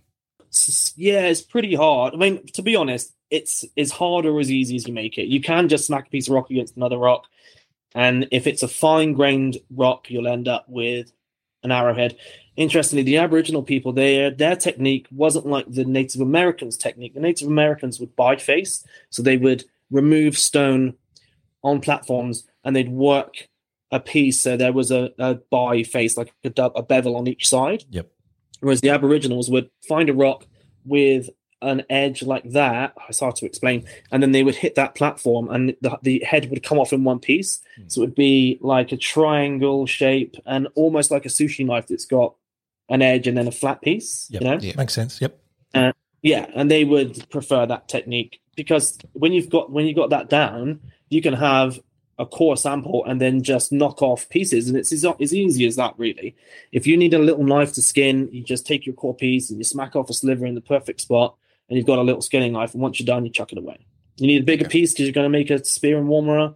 You just smack off a, a lot larger piece just in the right spot, and then you've got that, and you just fix it with some gum resin, uh, some sorry, some grass tree resin or a little bit of milk, and you're away. There you go. Sweet. There's a lot to learn. It almost seems like our materials native to Australia aren't overly conducive for survival compared to somewhere like the states. You know, Got to make the most of what you got, though. you you do, but it, yeah, it just it, it almost sounds like it's just that slightly bit more difficult in Australia. Because But is is that just because you hear a lot of American survival situations where you don't really sort of hear a whole lot of Australian survival situations? And it's what you know. well, the material seems more bountiful up there. I don't know. I think it definitely depends on where you are. I mean, there's Australia is so diverse. If I was to have to survive somewhere, I'd rather be up in the north. You know, up in the tropics of Queensland, up in the tropical north generally, because I mean, for instance, there are some food sources that they have in the north and in the south that they don't even know about in the north because they don't bother because they don't need to. Like they they don't know or they've forgotten that it's a food source because they just wouldn't bother. There's so many other great things. There's a lot of fast growing plants that are medicinal and they bear fruit and they, it's just a much more conducive environment. The people who are really, really the most hardcore survivalists are the ones that made it made it in Alice, you know, made it in the center of the country in those deserts. Just surviving the flies. I think the sun would get me first. Five Yeah, minutes we with flies, man. I'll be like, ah, get away. Yeah, I'd burn to a crisp. It's just food flying around your head. Oh, yeah. Hey. It, it is for sure. Yeah, it's all protein. Oh, that, Another pass. but you can't say you've never eaten one. It's not been intentional, but well, in the army when they'd land in your food, you'd be like, whatever. But if it happened in a restaurant, I'd be like, no, this is terrible. Take it back. they're probably your best flies to eat. They've been living well. Yeah, a little cleaner. I, I had my hopes and dreams shattered the other day because apparently that myth. Well, apparently I f- I found out it's a myth now that it's quite common that people say you eat fifteen spiders a year in your sleep because your mouth's open. Um, but it's become so widespread that it's just been accepted now. Yeah. But it's actually a myth. Uh, It's actually 20. Twenty. I just wonder how would you do that experiment? You know, how would you be able to come up with that statistic? You'd have to have a cross section of people, say 100 people, and you'd have to have to have a camera on their mouth every night for at least a year to find out. I just think someone just made that up, didn't they? Yeah. It just went out.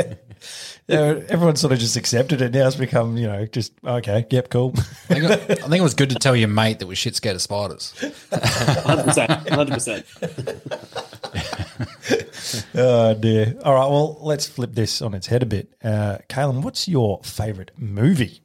Oh, I'm a little bit basic when it comes to that question. You know, I've not got something exotic. It was always Pulp Fiction by Quentin Tarantino. That was always my favorite film. When anyone asked me, that was my favorite film. And then I had to really be honest. And for my joy of watching it and how much I enjoyed it, it's Kill Bill, which is another Tarantino film. Yeah. I like really love that film because I used to be into the old samurai movies and I love I mean you can call it plagiarism but I think it's a homage that he plays to those kind of films and all the the little easter eggs and the little knowledge the knowledge about it brought David Carradine's uh, career back to life in the same way he brought Travolta's career back to life in Pulp Fiction. He's definitely my favorite director but it's kind of a toss up between those two films I suppose.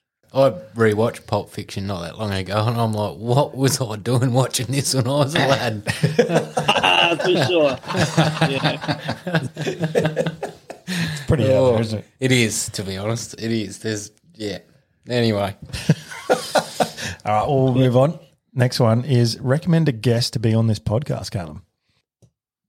Well, I think you should probably get Kai on there at some point. That would be a good guest to have. We would love that. pretty- yeah, definitely. yeah, yeah, for sure. Mate, you, you don't have to go any further. We'd, we'd happily have Kai. Maybe we should set it up. Sure. I watched Blindspot, uh, talking about Kai, I watched Blindspot like many, many years ago. And obviously, since following yourself and, and your missus, uh, realizing that she was a stunt double, uh, the the main actor's stunt double, I'm like, oh my god! It just made the the series better for me. Actually, I was like, oh, this is cool. yeah, well, she was Jaimie Alexander's stunt double for Thor. Did Thor with her, and yeah, carried on and did uh, the first season of Blindspot as well. Did with Blindspot, did she have to get all the tattoos done? They just had like uh, I think it was transfers. They just put them on in the morning, and yeah, you can wash them off in the evening. Geez, that would have taken a while. I'm not sure if I've seen Blindspot or not. I don't think so. That's not the one where she wakes up in a bag in the street. Ah, yes, I have. Yeah, that's good. Yeah, very good. I've well- actually never watched. Well, all the tattoos m- like Yeah, it's- mean something, and you know Whether it's about her or it's a Big clue about something else. Yeah. yeah, yeah. yeah. that's actually really good. Watch it, Caleb. You like it? Well, I'll better before we have Kai on the podcast. Yeah. All right. Well, the last the last question of our formatted ones, Calem, is uh, what was your first rifle?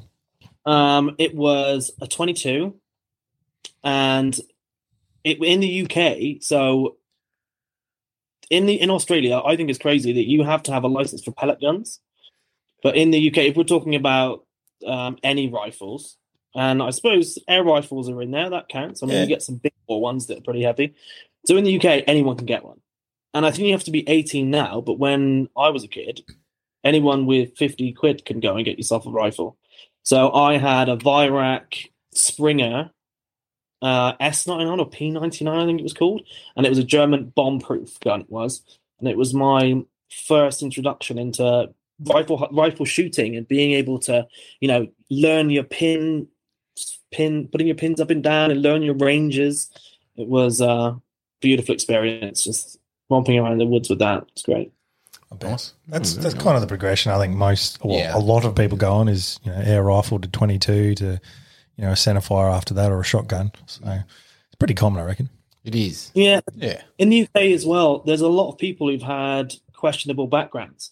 And I think one thing that's lovely about it, which is kind of similar to bow hunting in Australia, is no matter what you've done that might be slightly questionable in, in the eyes of the law, you can still have a, profi- uh, an efficient means of being able to go out and get your own food. Hmm. And there is no bow hunting in the UK, obviously. But when it comes to air rifle hunting, it's perceived as like a kid's toy, isn't it? Really, not a toy, but you know, you're like an intro into hunting. But there are a lot of adults that take it really seriously, and they've got really great high-powered PCPs, and going out and doing vermin control and hunting for small game is their lives. They're really passionate about it. Yeah. Is it is it a little bit bigger the whole uh, air rifle sort of hunting because of the the land slot sizes? Sorry, are, are, are smaller. Like you know, I'm presuming they don't have thirty eight thousand hectare plots. You know, Yeah, of, of farmland. sure. Like it, it's you know twenty acres or forty acres or whatever. Yeah, because for that reason, and also getting land which is signed off to use uh, firearm is a is a whole different ballgame. It's not just a case of, oh, my friend's got some land and it's private land and I've got a gun. It needs to be signed off, signed off, signed off by a firearms officer to be land that you can use to to shoot on, and you've got to be like a certain distance, which is quite a far distance away from any public buildings or public roads it's a different kettle of fish. But when you've got an air an air rifle, sorry, you can uh, you just have to be fifty meters away from the road. I think. Mm. With that, with that signing off the land, is that signed off for the shooter to be able to shoot on the land, or is that signed off on the landowner for shooters able to shoot on, kind of thing? Yeah, it's signed off by the government that the land's okay to be shot on. Okay, so that's I'm more not- of the property owner sort of side of things, and a multiple Yeah. shooter wouldn't have to get that same paperwork. No, no. So that's it's not as soon as the land signed off, and you because the whole legality of getting a gun is crazy. I mean, I've got no criminal record whatsoever. I was working at a when I went for my license. I was working at a shoot. I had like I was the poster boy for someone who should have gun, and they still made you jump through so many hoops and like they, it's it's a really big deal. So just getting and it, the, as you if you want something else, if you want suppressors, if you want you know extended mags, extended anything, anything, it's a real hullabaloo. You know they want to ask lots of questions and go through everything. And to get your firearm certificate, you need to have land that's been signed off by a firearms officer that you're going to shoot on, and the, everyone's saying that you're going to do it. So it's it's part of that as well that you need Yeah. to have it Mm. all boxed off. Sounds next level, which is kind of why I mean something we're very passionate about is the firearms laws here and fighting some of the ones that are ridiculous.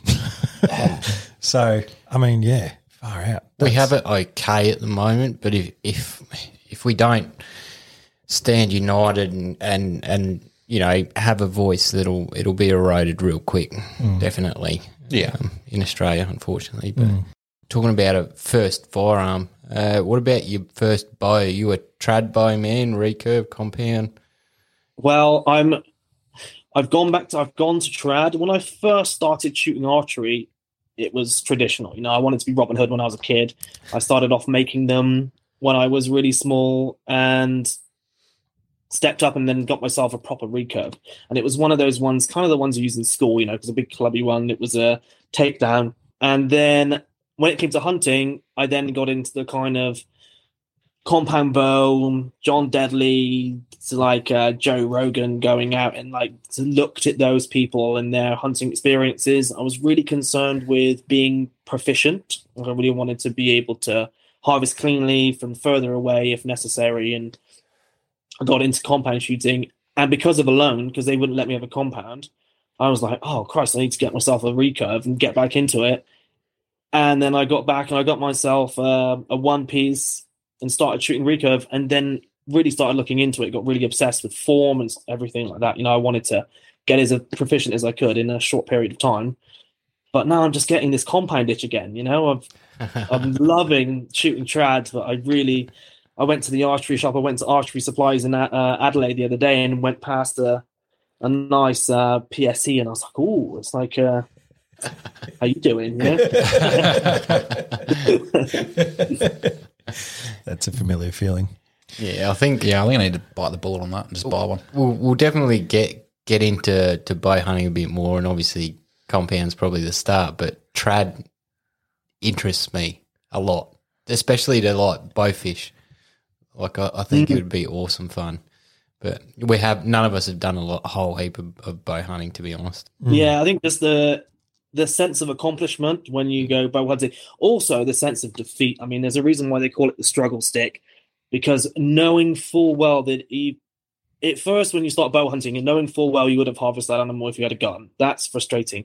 But when you manage to creep in and you've you've picked the wind perfectly and you've picked your positioning and your stalk's perfect and you get in there, and then you miss or you know there's something about it you like what i get quite often is if i don't feel like my draw cycle is perfect then i'll let down. And in that moment you've only usually got a window of seconds before um because you know a lot of people i think they don't have a lot of successes in bow hunting because they just follow animals around. You know the animal's moving into the wind you're behind the animal and you're never going to get yourself in a position. So choosing when to break off and use cover and and try and bank around it while you're in a quartering wind and get around. I mean, it's a serious art form, and you're it's a really time sensitive.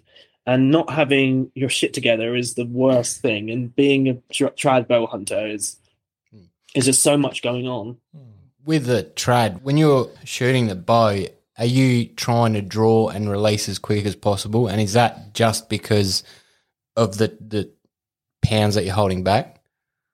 Yeah, I mean, there's a lot of argument with that. I mean, personally, I just have a cycle that I like to go through, and I find there's there's a sweet spot because I don't I don't know how it, how people do hold it prone, hold it, and be able to aim and fix on the spot. I'm a bit of a floater, like I kind of figure of eight float, and then I pick my moment. But as long as I do everything like I like to pre-aim, aim, first anchor, focus on my spot, come to my second anchor, release, and just getting that sweet release and everything going smoothly in practice is hard enough. But everything going smoothly when you're watching an animal and you know you've only got a short period of time, it's um it's a lot. It's it's, it's really cool. It's a really cool experience for sure. Well, I think, Calem, you're probably the perfect person to ask. So I don't know if you you know, but the the Labor government here in South Australia are committed to banning bow hunting in this state Uh-huh. for for reasons that it's you know inhumane. And there's been a f- couple of you know bad cases in the media where someone some idiots fired a target tip into a kangaroo or a seal or something stupid, which is you know again the the minority idiots ruining it for everyone else. But what's your what's your take on the the unethical sort of argument about you know putting an animal down? Because obviously you're quite passionate Okay. about doing it ethically. I couldn't disagree more. I mean, there is an element, you've got to be realistic, there is an element of the animal, uh, things not going as you would like them to go. Mhm. But what we have to do is look at things in the reality of the world, you know, and that is that is a byproduct of hunting. That's a byproduct of being alive. And we put human parameters on animals. The animal is almost certainly going to die of a few things, and none of it is in bed next to their little fawns that are all watching them go past peacefully in their sleep. They're going to die of predation, pestilence, or some freak accident, which is going to be distressing and painful, and is going to be the end of their life. I'd argue that the dispatch, even an inhumane one, is not as terrible as what their initial when their outcome would be. But that's not our job. Is to be as humane as possible. And with a solid shot from a bow, I would argue, and I'd like to do some tests on cortisol plasma in the blood, which uh, which analyzes stress levels. I think that a good shot from a bow hunter is the most most ethical kill you can get because with a gun, they've done some tests and found that compared to a deer that's killed at an abattoir, their stress levels are like ten percent of what they are when they're dispatched, and there's all the like uh, stuff that's surrounding it. But with a bow, there's no sound. Quite often, you'll find that people. I've heard people say that when you first kill an animal with a bow, you'll get it on the second shot. Very quite often, people totally miss their first shot.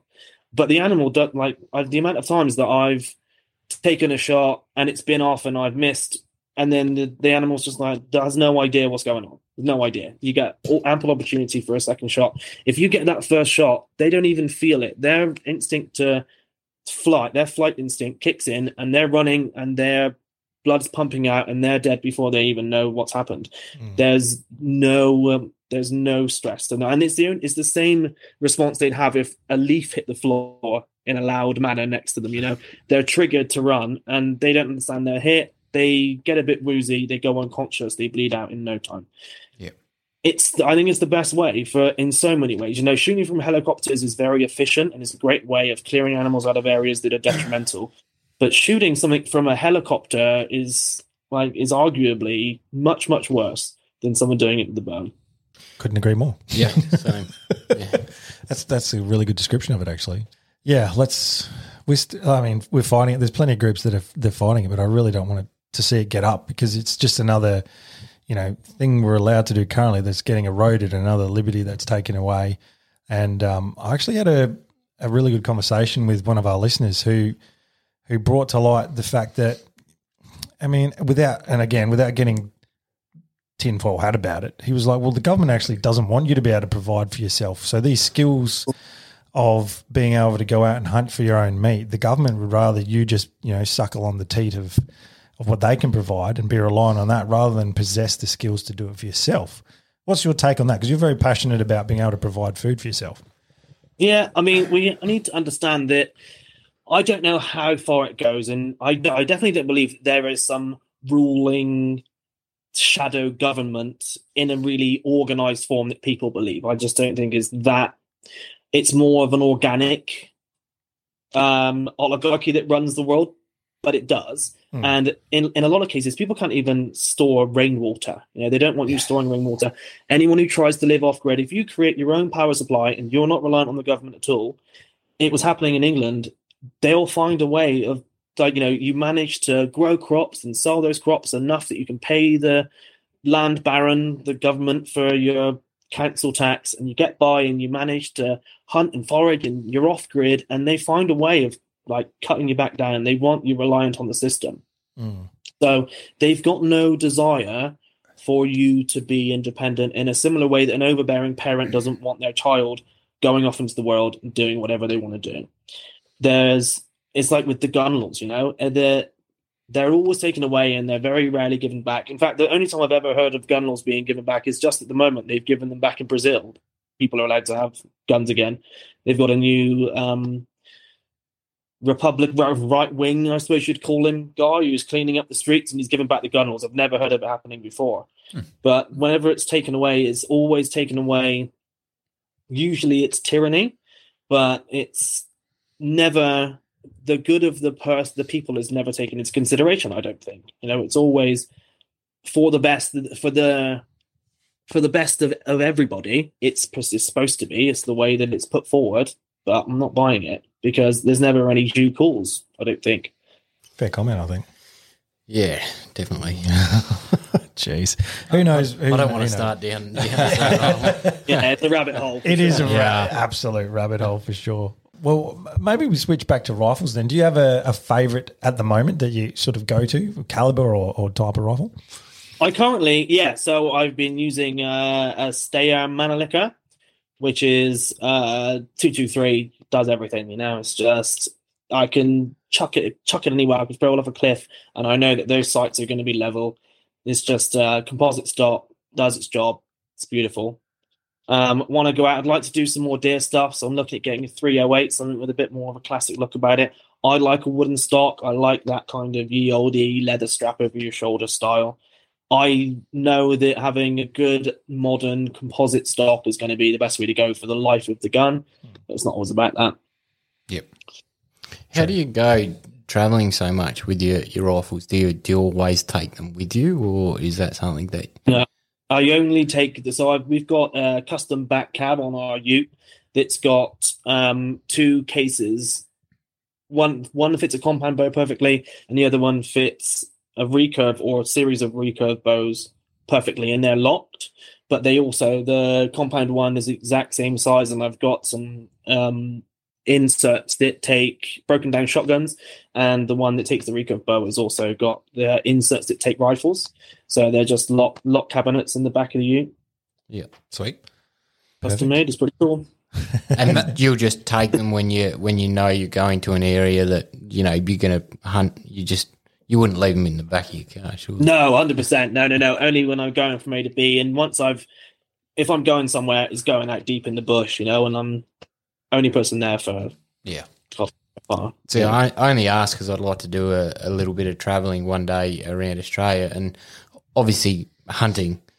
And I'd like to take my firearm with me, but I know obviously some firearms aren't legal in some states where they are in others. And two, if you're just travelling, you know, no one can give you a sound answer on, yeah, it's fine to travel with it in you know locked up in the back of your car. If you're moving through an area and say you get you stop in for a week somewhere on your way to hunt. Technically you're on your way to hunt but you've just decided to stop in.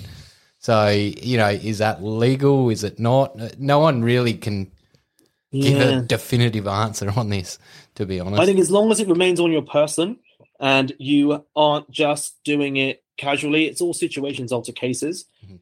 And it's so different. I mean, if you're in the NT, they just whatever, you know. I've just found out that helicopter pilots, because I befriended one, helicopter pilots can concealed carry a pistol. They're one of the only people that are allowed to concealed carry uh, pistols. Yeah. What for? What reason? Yeah. Why?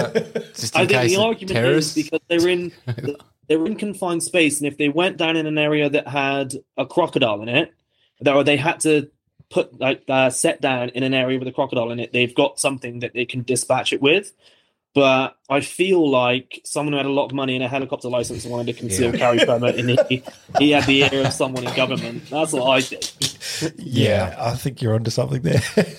Because otherwise, yeah, if, if you're fishing in a boat in the Northern Territory, then you c- should be able to conceal carry. Should, well, on Right. in that in that very same style of thinking, you should. Yeah.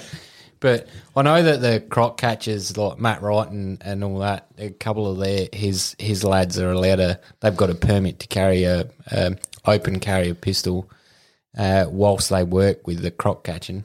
One of them's got like this big gold Desert Eagle. I don't know why, but but hey, he does. Looks cool. Why not? Fifty caliber, you need it, you know, of course. Yeah. well, if you don't need it, you want it. So right. no, I don't think I could afford the rounds Yeah. right now. that'd be five bucks around. eh? Yeah, right. Yeah. Uh, Calem, we got to ask: Is there a hunting trip in Australia that you want to that you're planning or you want to go on? Like, is there a species? Yeah, well, it's more the form. So I'm getting really into long form hunts with minimal kit. So Yep. I'm just getting into so taking a LifeStraw and trying to drink naturally. And I've really, really, I've, I haven't got a trad bow deer yet. So got to get that on the books. Focusing on fallow. So I've got myself a bleater. I've even gone to the lengths of getting myself a climbing tree stand. I didn't realize that it's quite hard to get up gums with a with a climber because they can slip because they haven't got the bark. That was before I ordered it from the states, and Bella shipped it in. It cost me loads of money, but yeah, I've got one, so that's uh, that's on the cards, and I'm really focusing on that. So I'm going to go deep, and you know, the the deeper you go, the less stressed the animals are. I get stories of friends on a bow hunt on private land during the rut, and they've got bullets whizzing over their head because they're in a ghillie suit in the bush. You know, it's uh, so yeah. I'm just really focusing on those kind of hunts. I've got a couple couple planned. Going to go out in Vic. Um, obviously, it's a great place because you get to still hunt private land. Um, hunt, um, Public. public land. Yep. is amazing. Yeah. Um, I did try my luck. I was up in the NT and I, I had a permission to go after a buffalo, but didn't get down on that. Unfortunately, didn't manage to get around to that. So that's one I've got. To, I've got to go back up there and got unfinished business with a buffalo up there With your bow. Yeah. for sure. Well, I have to ask. Um, you've you've done a fair bit in Australia, Calem. Uh, have you hunted much internationally? And then the same question again: like, is there a dream hunt internationally? Yeah, not really done much. I mean, Africa is where it's at. You know, that's my focus. I was considering. Well, I say I was considering. Kai was considering doing a Naked and Afraid that was in Africa, and I then was considering doing one as well because it was going to just if I could go to Africa, make that the stipulation, so I could then stay on and do a hunt. Um, somewhere like Botswana, something like that, going for. I mean, the big one would be uh, buffalo, Cape buffalo. Like, you know, that's the ultimate. You know, if you're gonna talking about the dangerous element, the skill element that it takes, kill most people, second most people, the animal that kills the second most people in the bush up there. Yep. But uh, yeah, something like Gemsbok or Kudu. Kudu's always been a big one on list for me. But just generally doing that kind of Fred Bear experience and going out there and hunting Africa would be amazing. I reckon. Yeah, it would. We've, we've had a few guests on that have said the Cape Buff is just the pinnacle for them of, of hunting experience. And uh, like you said, the danger element, the difficulty, just, yeah. So, I mean, I'd love to give it a go, but I think it's a bit down the track for my progression. Oh, it's pretty pricey. Can't be too far down the track though. You'll start getting slower. There, you mentioned that you've you've got some ties between you and your partner to, in the states. Is there anything in the states that you would you'd chase? Oh, 100%. I mean, well, I've always really wanted to try blueberry black bears since I found out that the, the early settlers would shoot the bucks for their skins and they'd go after bear for their meat. Also, it's got that danger element to it too. But those ones that eat the blueberries, apparently, they're just just the best. So, Yeah. getting up there and getting out into the Yukon, like that's one of my big one of my biggest dreams is pack horse hunting. Been touching up on my riding skills. Uh, I've got myself some really cool Nashville cowboy boots that Clive got me for my birthday. And uh, yeah, getting up there and getting on some horses and going out into the Yukon. I mean, Canada more so. Just because of the re- remoteness, you know, as we are saying about unpressured, and in that case, never seen a human before. You know, being in a real environment where you're super remote and working symbiotically with animals. I've always loved hunting with animals. Like, uh, used to keep ferrets and hunt with them, and I had a lurcher I used to run rabbits and stuff with. It was uh, great. So being out there just with relying on the horse to get you by, and yeah, that would be amazing. With because obviously we've gone talked a lot, lot about hunting, and you seem to sort of tend to more of a traditional style. What about fishing? Yeah, fly fishing was my one of my big loves. You know, actually making the flies yourself. I was never great, but uh, yeah, you can uh, get pheasant tail nymph knocked up if I've got uh, got the stuff, and just going out in that kind of more hunting style of fishing. Because in the UK, there's a lot of course fishing, and I spent a lot of time when I was a kid in a bivvy in a little open fronted bivvy, sat there freezing my arse off, hoping that something was going to bite, and just yeah, it's not really my style, you know, with a pole rod, trying to pull it in and take it apart as you, you try to grab a little perch off the end. It just it's not my style. Yeah. So uh, getting into waders, getting into the water, seeing a bit of shadow in the corner that you know there's going to be a trout in. Um, it's an enjoyable experience, even if you don't catch. You know, that's one thing I love about getting out there, going bow hunting. Some of the best hunts, you come in with nothing. You know, it's just the experience. Yeah. Oh, 100%. Did you try any uh, like uh, fishing for barra with lures in the in the NT? I mean, that's a bit more of an active hunting style of fishing. Yeah, sure, loads. Yeah, I've done quite a bit of barra hunting with lures. Had re- some success, nothing too crazy. You know, a couple of little ones. What, Um, it was not this time of year for it, so I wasn't getting much. But when I went up there before, like we'd do a little bit of uh, fishing with, did some spear fishing. I never got a barra, but yeah, I've tried some spear fishing for barra. It's getting that refraction right, you know. That's where I'm not quite in it yet. Where you you don't aim for it, you just aim slightly down to catch the catch the water properly. yeah, But uh, yeah, that's big barra with a with a spear and woomera. That would be definitely my dream for sure. yeah. That, that would be yeah quite a chase. To be honest. Yeah, I was trying to. I was. I was trying to think about the way of like if you're in a survival situation and making your own sort of fishing tool, but yeah, a spear would just cover that. Yeah, um, I feel. Yeah, I made a really cool one, and I actually used a barra that I caught. I used the barra barb. I attached it with some milk to use that as the barb to catch a fish. I thought there's no greater insult than catching a barra with the barb of another barra. Yeah, that'd work pretty well. Like murdering someone with a human bone. Irony. Yeah. Wow. I've seen uh, guys catch barra using a spoon head. They've, they've just put some trebles on a spoon pretty much and just thrown it in the water and boom. Yeah. It's ridiculous. I'll go for anything. Those things. Yeah, What serious predators. yeah. what color lures were you using when you're in Darwin? Uh, white ones, some of the pink, green, like multicolored ones. Uh, I find work, white works quite well. Uh, it just seems to like them, but it's just one of those things. I think if they're feeding, if they're in the mood for it, like you say, if you've got a spoon, you could have a bubblegum wrapper and just catching that glimpse of light, they're they're all over it. It just really depends. was that a double gum wrapper? Bubblegum. But oh, Bubble- bubble gum. double gum. Double bubble. Chewing gum. I love that video. The bloke catching, um, I think it was bass with a rat lure, and he was chucking it up a drain pipe. And he was catching bass. A rat's lure. A rat. It was literally a rat. It looked like a rat. Yeah. That was his lure. He was chucking up a drain pipe and was catching bass with it. I've seen videos of guys using a bottle like a can tab, and that just I guess creates glint, and it's enough Yeah. for the fish to go for It's It's got to be enough to attract them. I'm not going to claim to be an expert by any means, by any stretch of the imagination, but um, certainly be fun to make your own. Yeah, There's there's something about fishing in, in the northern states that's just exciting because it's yeah it it's plentiful. Not like down here in South Australia. It's terrible. it's yeah ninety percent boredom. I've literally been out and gone out in the evening, and the water's moving because there's so many mullet.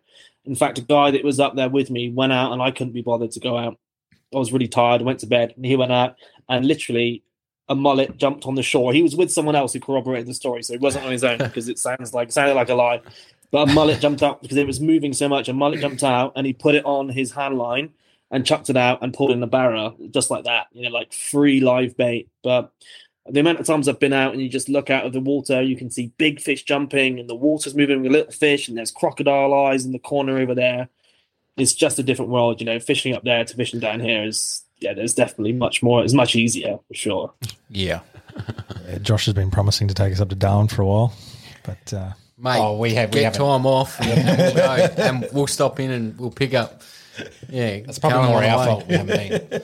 Let's do it. Yeah. Yeah. sounds like a plan. Well, I think we have to say a big thank you to you, Calem, for being on. Any questions for us? I don't know. What's your sign? No. uh, what kind of hunting do you guys prefer? You don't do much bow hunting. What do you do? Oh, we usually rifles and, and for deer. Um, so there's a few private spots here in South Australia that we go, but we do like to get across to Vic and hunt public land. That's uh, I think there's almost a bit more of a thrill of the chase there because there's quite often parcels of land that you don't don't know. You sort of got to familiarise yourself and put the put the work in to, to get to know them and find the sweet spots. So yeah, apart from that, bit of you know, foxes, rabbits. Um, tried to touch a little bit of trapping, snares, and and we've we've tried using conibear traps and things like that for for Oh, yeah? rabbits. That's that that was actually pretty exciting. The first time we put the conibear bear trap up, we weren't expecting anything, and we caught a, a rabbit. So we were like, oh yeah, works great. Um, Yeah, wow. yeah, so pretty pretty pretty novice at, at that sort of stuff, other than rifle hunting. I think. Yeah, like I guess we sort of rifles been our focus. Years, like a few years ago, we used to sort of mainly do spotlighting and stuff like that. But then sort of Yeah. We sort of all got sort of a bit bored of it a little bit. So we've sort of moved into deer and tried to focus on that more. Hmm. And you get you get a better reward from deer as well. I think the, the beauty about hunting is there's quite often a progression that people go on where you know you start off as a kid, you know, you know shooting rabbits and whatever, then you might progress to foxes and you know deer or whatever else. But you know, and you mentioned it, Calem, as well about you know rifle to compound bow to trad bow to you know getting up a tree with a knife and jumping out on the things, you know, to you know blow dart or something like that. You know, it's just it's a progression. So and everyone's at a different level, which is the beauty of it. You have a chat to a guy and they've been hunting for for years and whatever method, and it's it's a beautiful beautiful thing to see where everyone's at and and have those discussions. And the main thing is just being out there in nature and enjoying it and being able to provide meat for your family. I think that's what we're most passionate about is is uh, ethical hunting and, and providing for our families as well that meat. Yeah, I think that's what we're about. Yeah. What's your what's your take on trophy hunting? What do you feel about that aspect of it? meat first? Me- Meat, meat first before trophy, and there's no trophy that any of us have taken uh, that we, you know, we wouldn't have taken the meat from. Oh no, you're not going to leave the. You're not, not going to just take the rack and Yeah, no. walk off with it without the rest. I think there's a pretty big shift in in this the hunting community anyway with with the whole trophy hunting stigma. I mean, it's it's done, yes, but all the guys that do it still take the meat, most definitely. Well, maybe not all of them. That's certainly most of the ones, well, all the ones we certainly know, but I think it's becoming a bit more widespread than it than it maybe used to be, where people would just you know shoot a trophy animal, lop off its head, and away they go. It's um, it's definitely an important thing to to utilize the animal as much as you can. So What's respecting the, the animal? Hmm. Um, really, uh, I reckon, I reckon the trophy is just a nice little bonus to, you know, taking that sort of kill. You get the meat from it, and then you get something to sort of, or as you see up here, it's something to remember it by. Yeah. yeah. for sure. I used to always have a stigma surrounding trophy hunting because I thought that was the way that I'd separate myself. You know, people who trophy hunt, they're the people like the great white hunters who've just doing it for that. And I am more of a purist and I'm just in it because I want to feed myself. But the more I'm coming around to the idea of, you know, it's when you're so passionate about something, then adding an element where, you know, the competition element is, I think, I don't think there's anything wrong with it. I think I'm hmm. coming around to it, and unfortunately, I think the world's going the other way. That we're, you know, we're, we're repelled by the concept of it because, like, making a sport or hmm. as such of hunting. But if you're given, if you've got, like, for, for instance, in the states, if you've got a tag, and you're going to have a season, and you're going to take the risk of potentially wasting the five hundred thousand dollars you spent on a tag because you want to go for a bigger animal, then more power to you, I suppose. You know, Yeah. that's what. I mean, you can. They've got the spoilage fines. You know, if you don't take, it's different from state to state. But if you don't take at least like um, legs and straps, then you get fined. And the way they go about it's great. They've done that with duck hunting in Victoria. Actually, you have to take uh, uh, utilise. I think ninety percent of the duck or something uh, by law now, uh, which I don't think is a bad thing. It just holds hunters a bit more accountable if there's a bit of law around it. Yeah, well, there's a lot more usable sort of meat and areas on an animal that the general person wouldn't perceive to be edible or usable. Yeah. So, It's interesting. We had um we had Jay Allen Smith on the podcast, and he's he's I think got over three hundred different species of animals. So, I mean, if you could, I don't know, accuse someone of being a trophy hunter, you could say him. And we asked him about trophy hunting, um, and sort of said to him, "Well, you know, where do you go once you've got something like?" Cool, you've ticked that box. You move on. Like, what's what keeps driving you? You've got literally every species that people go after, and he's like, well, you, you get that luxury then. You, you get something and then you can choose not to pull the trigger.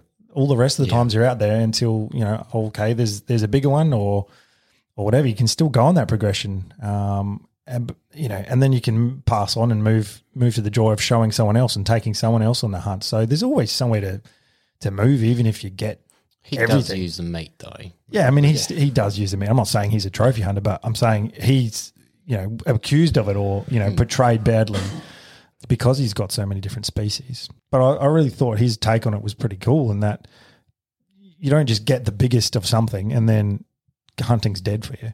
There's still a progression you can go on. So it's sort of a never-ending pursuit, really. It, it is, but l- let's face it, food's life, and food is what brings people together. And really, I'm- what I'm trying to say is, is that the, the eras of trophy hunters, I can't see that that any in well, very little eras of, of trophy hunting where they haven't utilised the meat. Well, a, you go on a trophy hunt in Africa, the meat's going to the villages. Yeah, exactly. So Yeah. how long has that been going for? Probably a lot longer than what we think. You know, we have a really bad culture around food here in Australia. You know, your food culture is going to a restaurant where some of the best barbecues and things I've had, we've all gotten together with, uh, you know, a whole heap of other lads that hunt, and you all bring something that you've you've Shot shot, that year, yeah. you know, and you get together and you, you cook it up and try different ways. And some people add salt, some people don't, and you know, make the food taste nice. Sorry, that was a dig at Calem because he doesn't use salt. Or do- Who doesn't use salt? Your opinion doesn't use I, enough salt. I use salt. Josh just uses excessive amounts of salt because he use has no taste buds. but that's a whole other digression. I think I think what people miss out on who don't don't shoot and prep their own meat is that sense of community. Like it used to be hundreds of years ago, where you know you get the whole community would come together and and that whatever species that had been harvested, you're all doing that food prep and the butchering yourself, and you know everyone in that community was sharing in that process and reaping the rewards for it. And as hunters, we get that experience still. You mm. get your mates around, you make sausages together. You know, you you divvy up the meat, you share it out amongst your friends and family, and it's it's a really beautiful thing. So Yeah. and Yeah. As you I said am- before, like just getting that sort of harvest sort of becomes a celebration rather than a something to look bad upon, I guess. Yeah, I said on I, I, something I said on a Hunter Connections podcast the other day, the other month was um, he asked me to explain the feeling I get about hunting, and I put it as it's like our instinct, the same way that you know, like when a a gazelle's born, its instinct is to get up on those legs and run. I mean, I'm sure that animal it's coming from the trauma of just being born with rather chill out, but something in it tells it innately to run, and that's because through the generations, through its DNA, it's passed on that information, and it doesn't have a knowledge; it's a feeling. It's a feeling that it needs to do that same sort of thing. Same reason as a snake jumps out of an egg and instantly wants to go hunting, and so on and so forth. And I said that the feeling I get when I harvest my own food and when I give it to other people, and that sense of community, it's the same as like when I look into a fire and I can't stop staring at the fire. There's nothing about it which is particularly alluring, but what it is is it's in my DNA. My ancestors made fire, and that fire they used to cook their food or to get warm or to keep predators away. And that feeling locked in their brains, in their DNA, is come through me. Trying to explain how I feel when I go hunting and when I feed people is like trying to explain staring into the fire, which is something we can all relate to. Mm.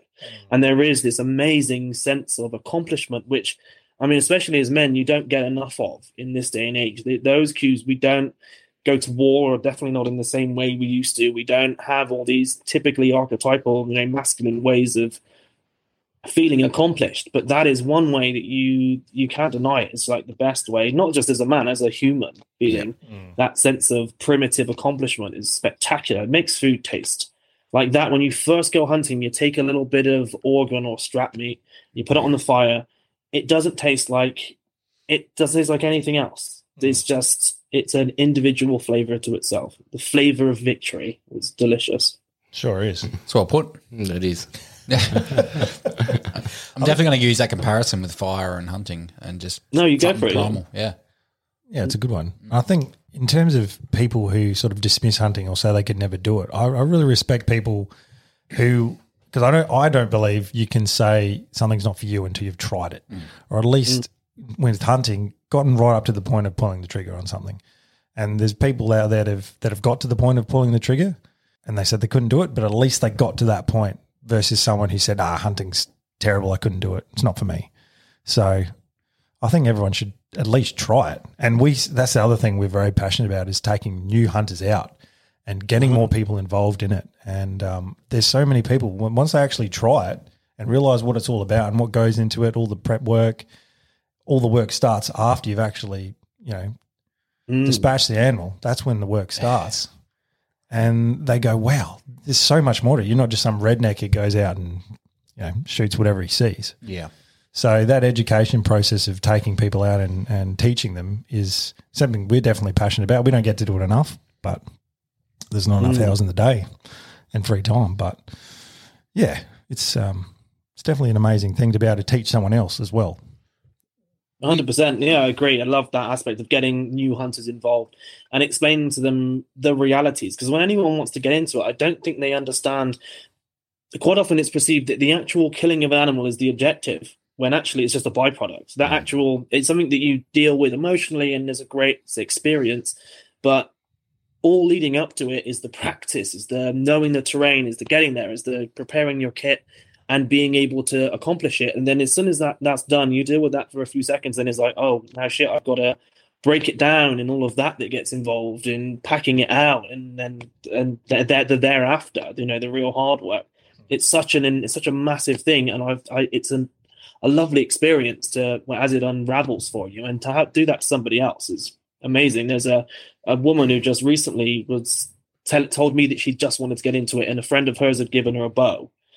And I'm like, that's cool, that's amazing. And she realized that I had a wealth of knowledge about it. We got into it, found out that someone had given her a bear, kinetic or something that was like 50 pounds bottom end you know it was like 50 to 70 range and she's like four for eight and i'm like i tell you what i think you might need to get a different bow you know so um yeah i just like put her on to the archery shop gave her suggested what for her to get and now she's like mad into it. And i also felt there's an i know another woman who's really into it and they live close by and like the community that comes around it as well. It's one of the few things where everyone's so keen to share and learn and teach and brings people together. Like very few hobbies do. There's usually quite an elitist mentality surrounding it. There's usually you know a lot of and there can be a bit of infighting between trad and compound and whatever but it's usually just you know it's it's pretty surface level on Yeah. underneath everyone just loves the fact that everyone else is engaged and loving it it's, Yeah. it's great So how do you go with the antis that, that you come across? I, d- I don't, it's just because of what I do and who I am. I don't really encounter any of it. I kind of I blur into that realm of Maasai hunter. You know, like there's that because I don't have the the persona of the great white hunter. People are really understanding, and I actually think that when you start getting into it, people can't argue with you. But fortunately, I don't engage with a lot of like crazy hardcore vegans they just don't seem to I mean, and I do and I do really enjoy it. I mean, on the one level, I like people to have a debate with people because I'm constantly trying to test my perspective, and I like people to have an opposing argument. But also because I just know my stance point's really solid. I know that I I have gone through this enough to know that I'm going to absolutely ruin them in a debate. So I just I welcome it, but it just rarely happens. You know, it's not, yeah. it's cold. Well, I reckon, uh, Calem, we could talk to you for hours, but Yeah. uh, the hour is getting upon us, so uh, I think it's about time we leave it there. So, how how can people find you on Instagram Um, and, and wherever else? I'm on Instagram, Calem O'Grady. Just my name, uh, Calem O'Grady on Instagram. It's the best place to find me. Easy, cool. Very well, good. and and your mini shows. Oh yeah, and you can yeah yeah SBS will catch up if you want to watch the show is on SBS and Discovery if you're in the states and it's on uh, NITV. It plays. It was on NITV like I think it just finished airing last week and it's on Netflix if you fancy popping to the UK. Beautiful. All right. Well, everyone jump on and check out Calem's work and also his partner Kai as well. She's a pretty interesting individual as well. So, yeah, we've got to say a big thank you to you, mate, for being on and giving up your time. You've been very generous. So, cheers Right, heaps. Loved it. Thanks, mate. Yeah, thank you very much. It's been a great Cheers, chat. Ben. We'll have Cool. to catch up one day, have some, some beers or go out for a, a trad by hunt or something. I love that. Let's do it. for Sure. Sounds be good, awesome. mate. You can put us all to shame. Beautiful. All right. Well, we'll leave it there. Tune in next week for another episode. And uh, big thanks to Calem for tonight. Cheers, mate. We'll uh, catch you soon. Just do. Take it easy. Will do. catch you later. Catch, you later, ladies and gentlemen. wow, Catch you. brain's not been working the last few weeks. When has your brain been working?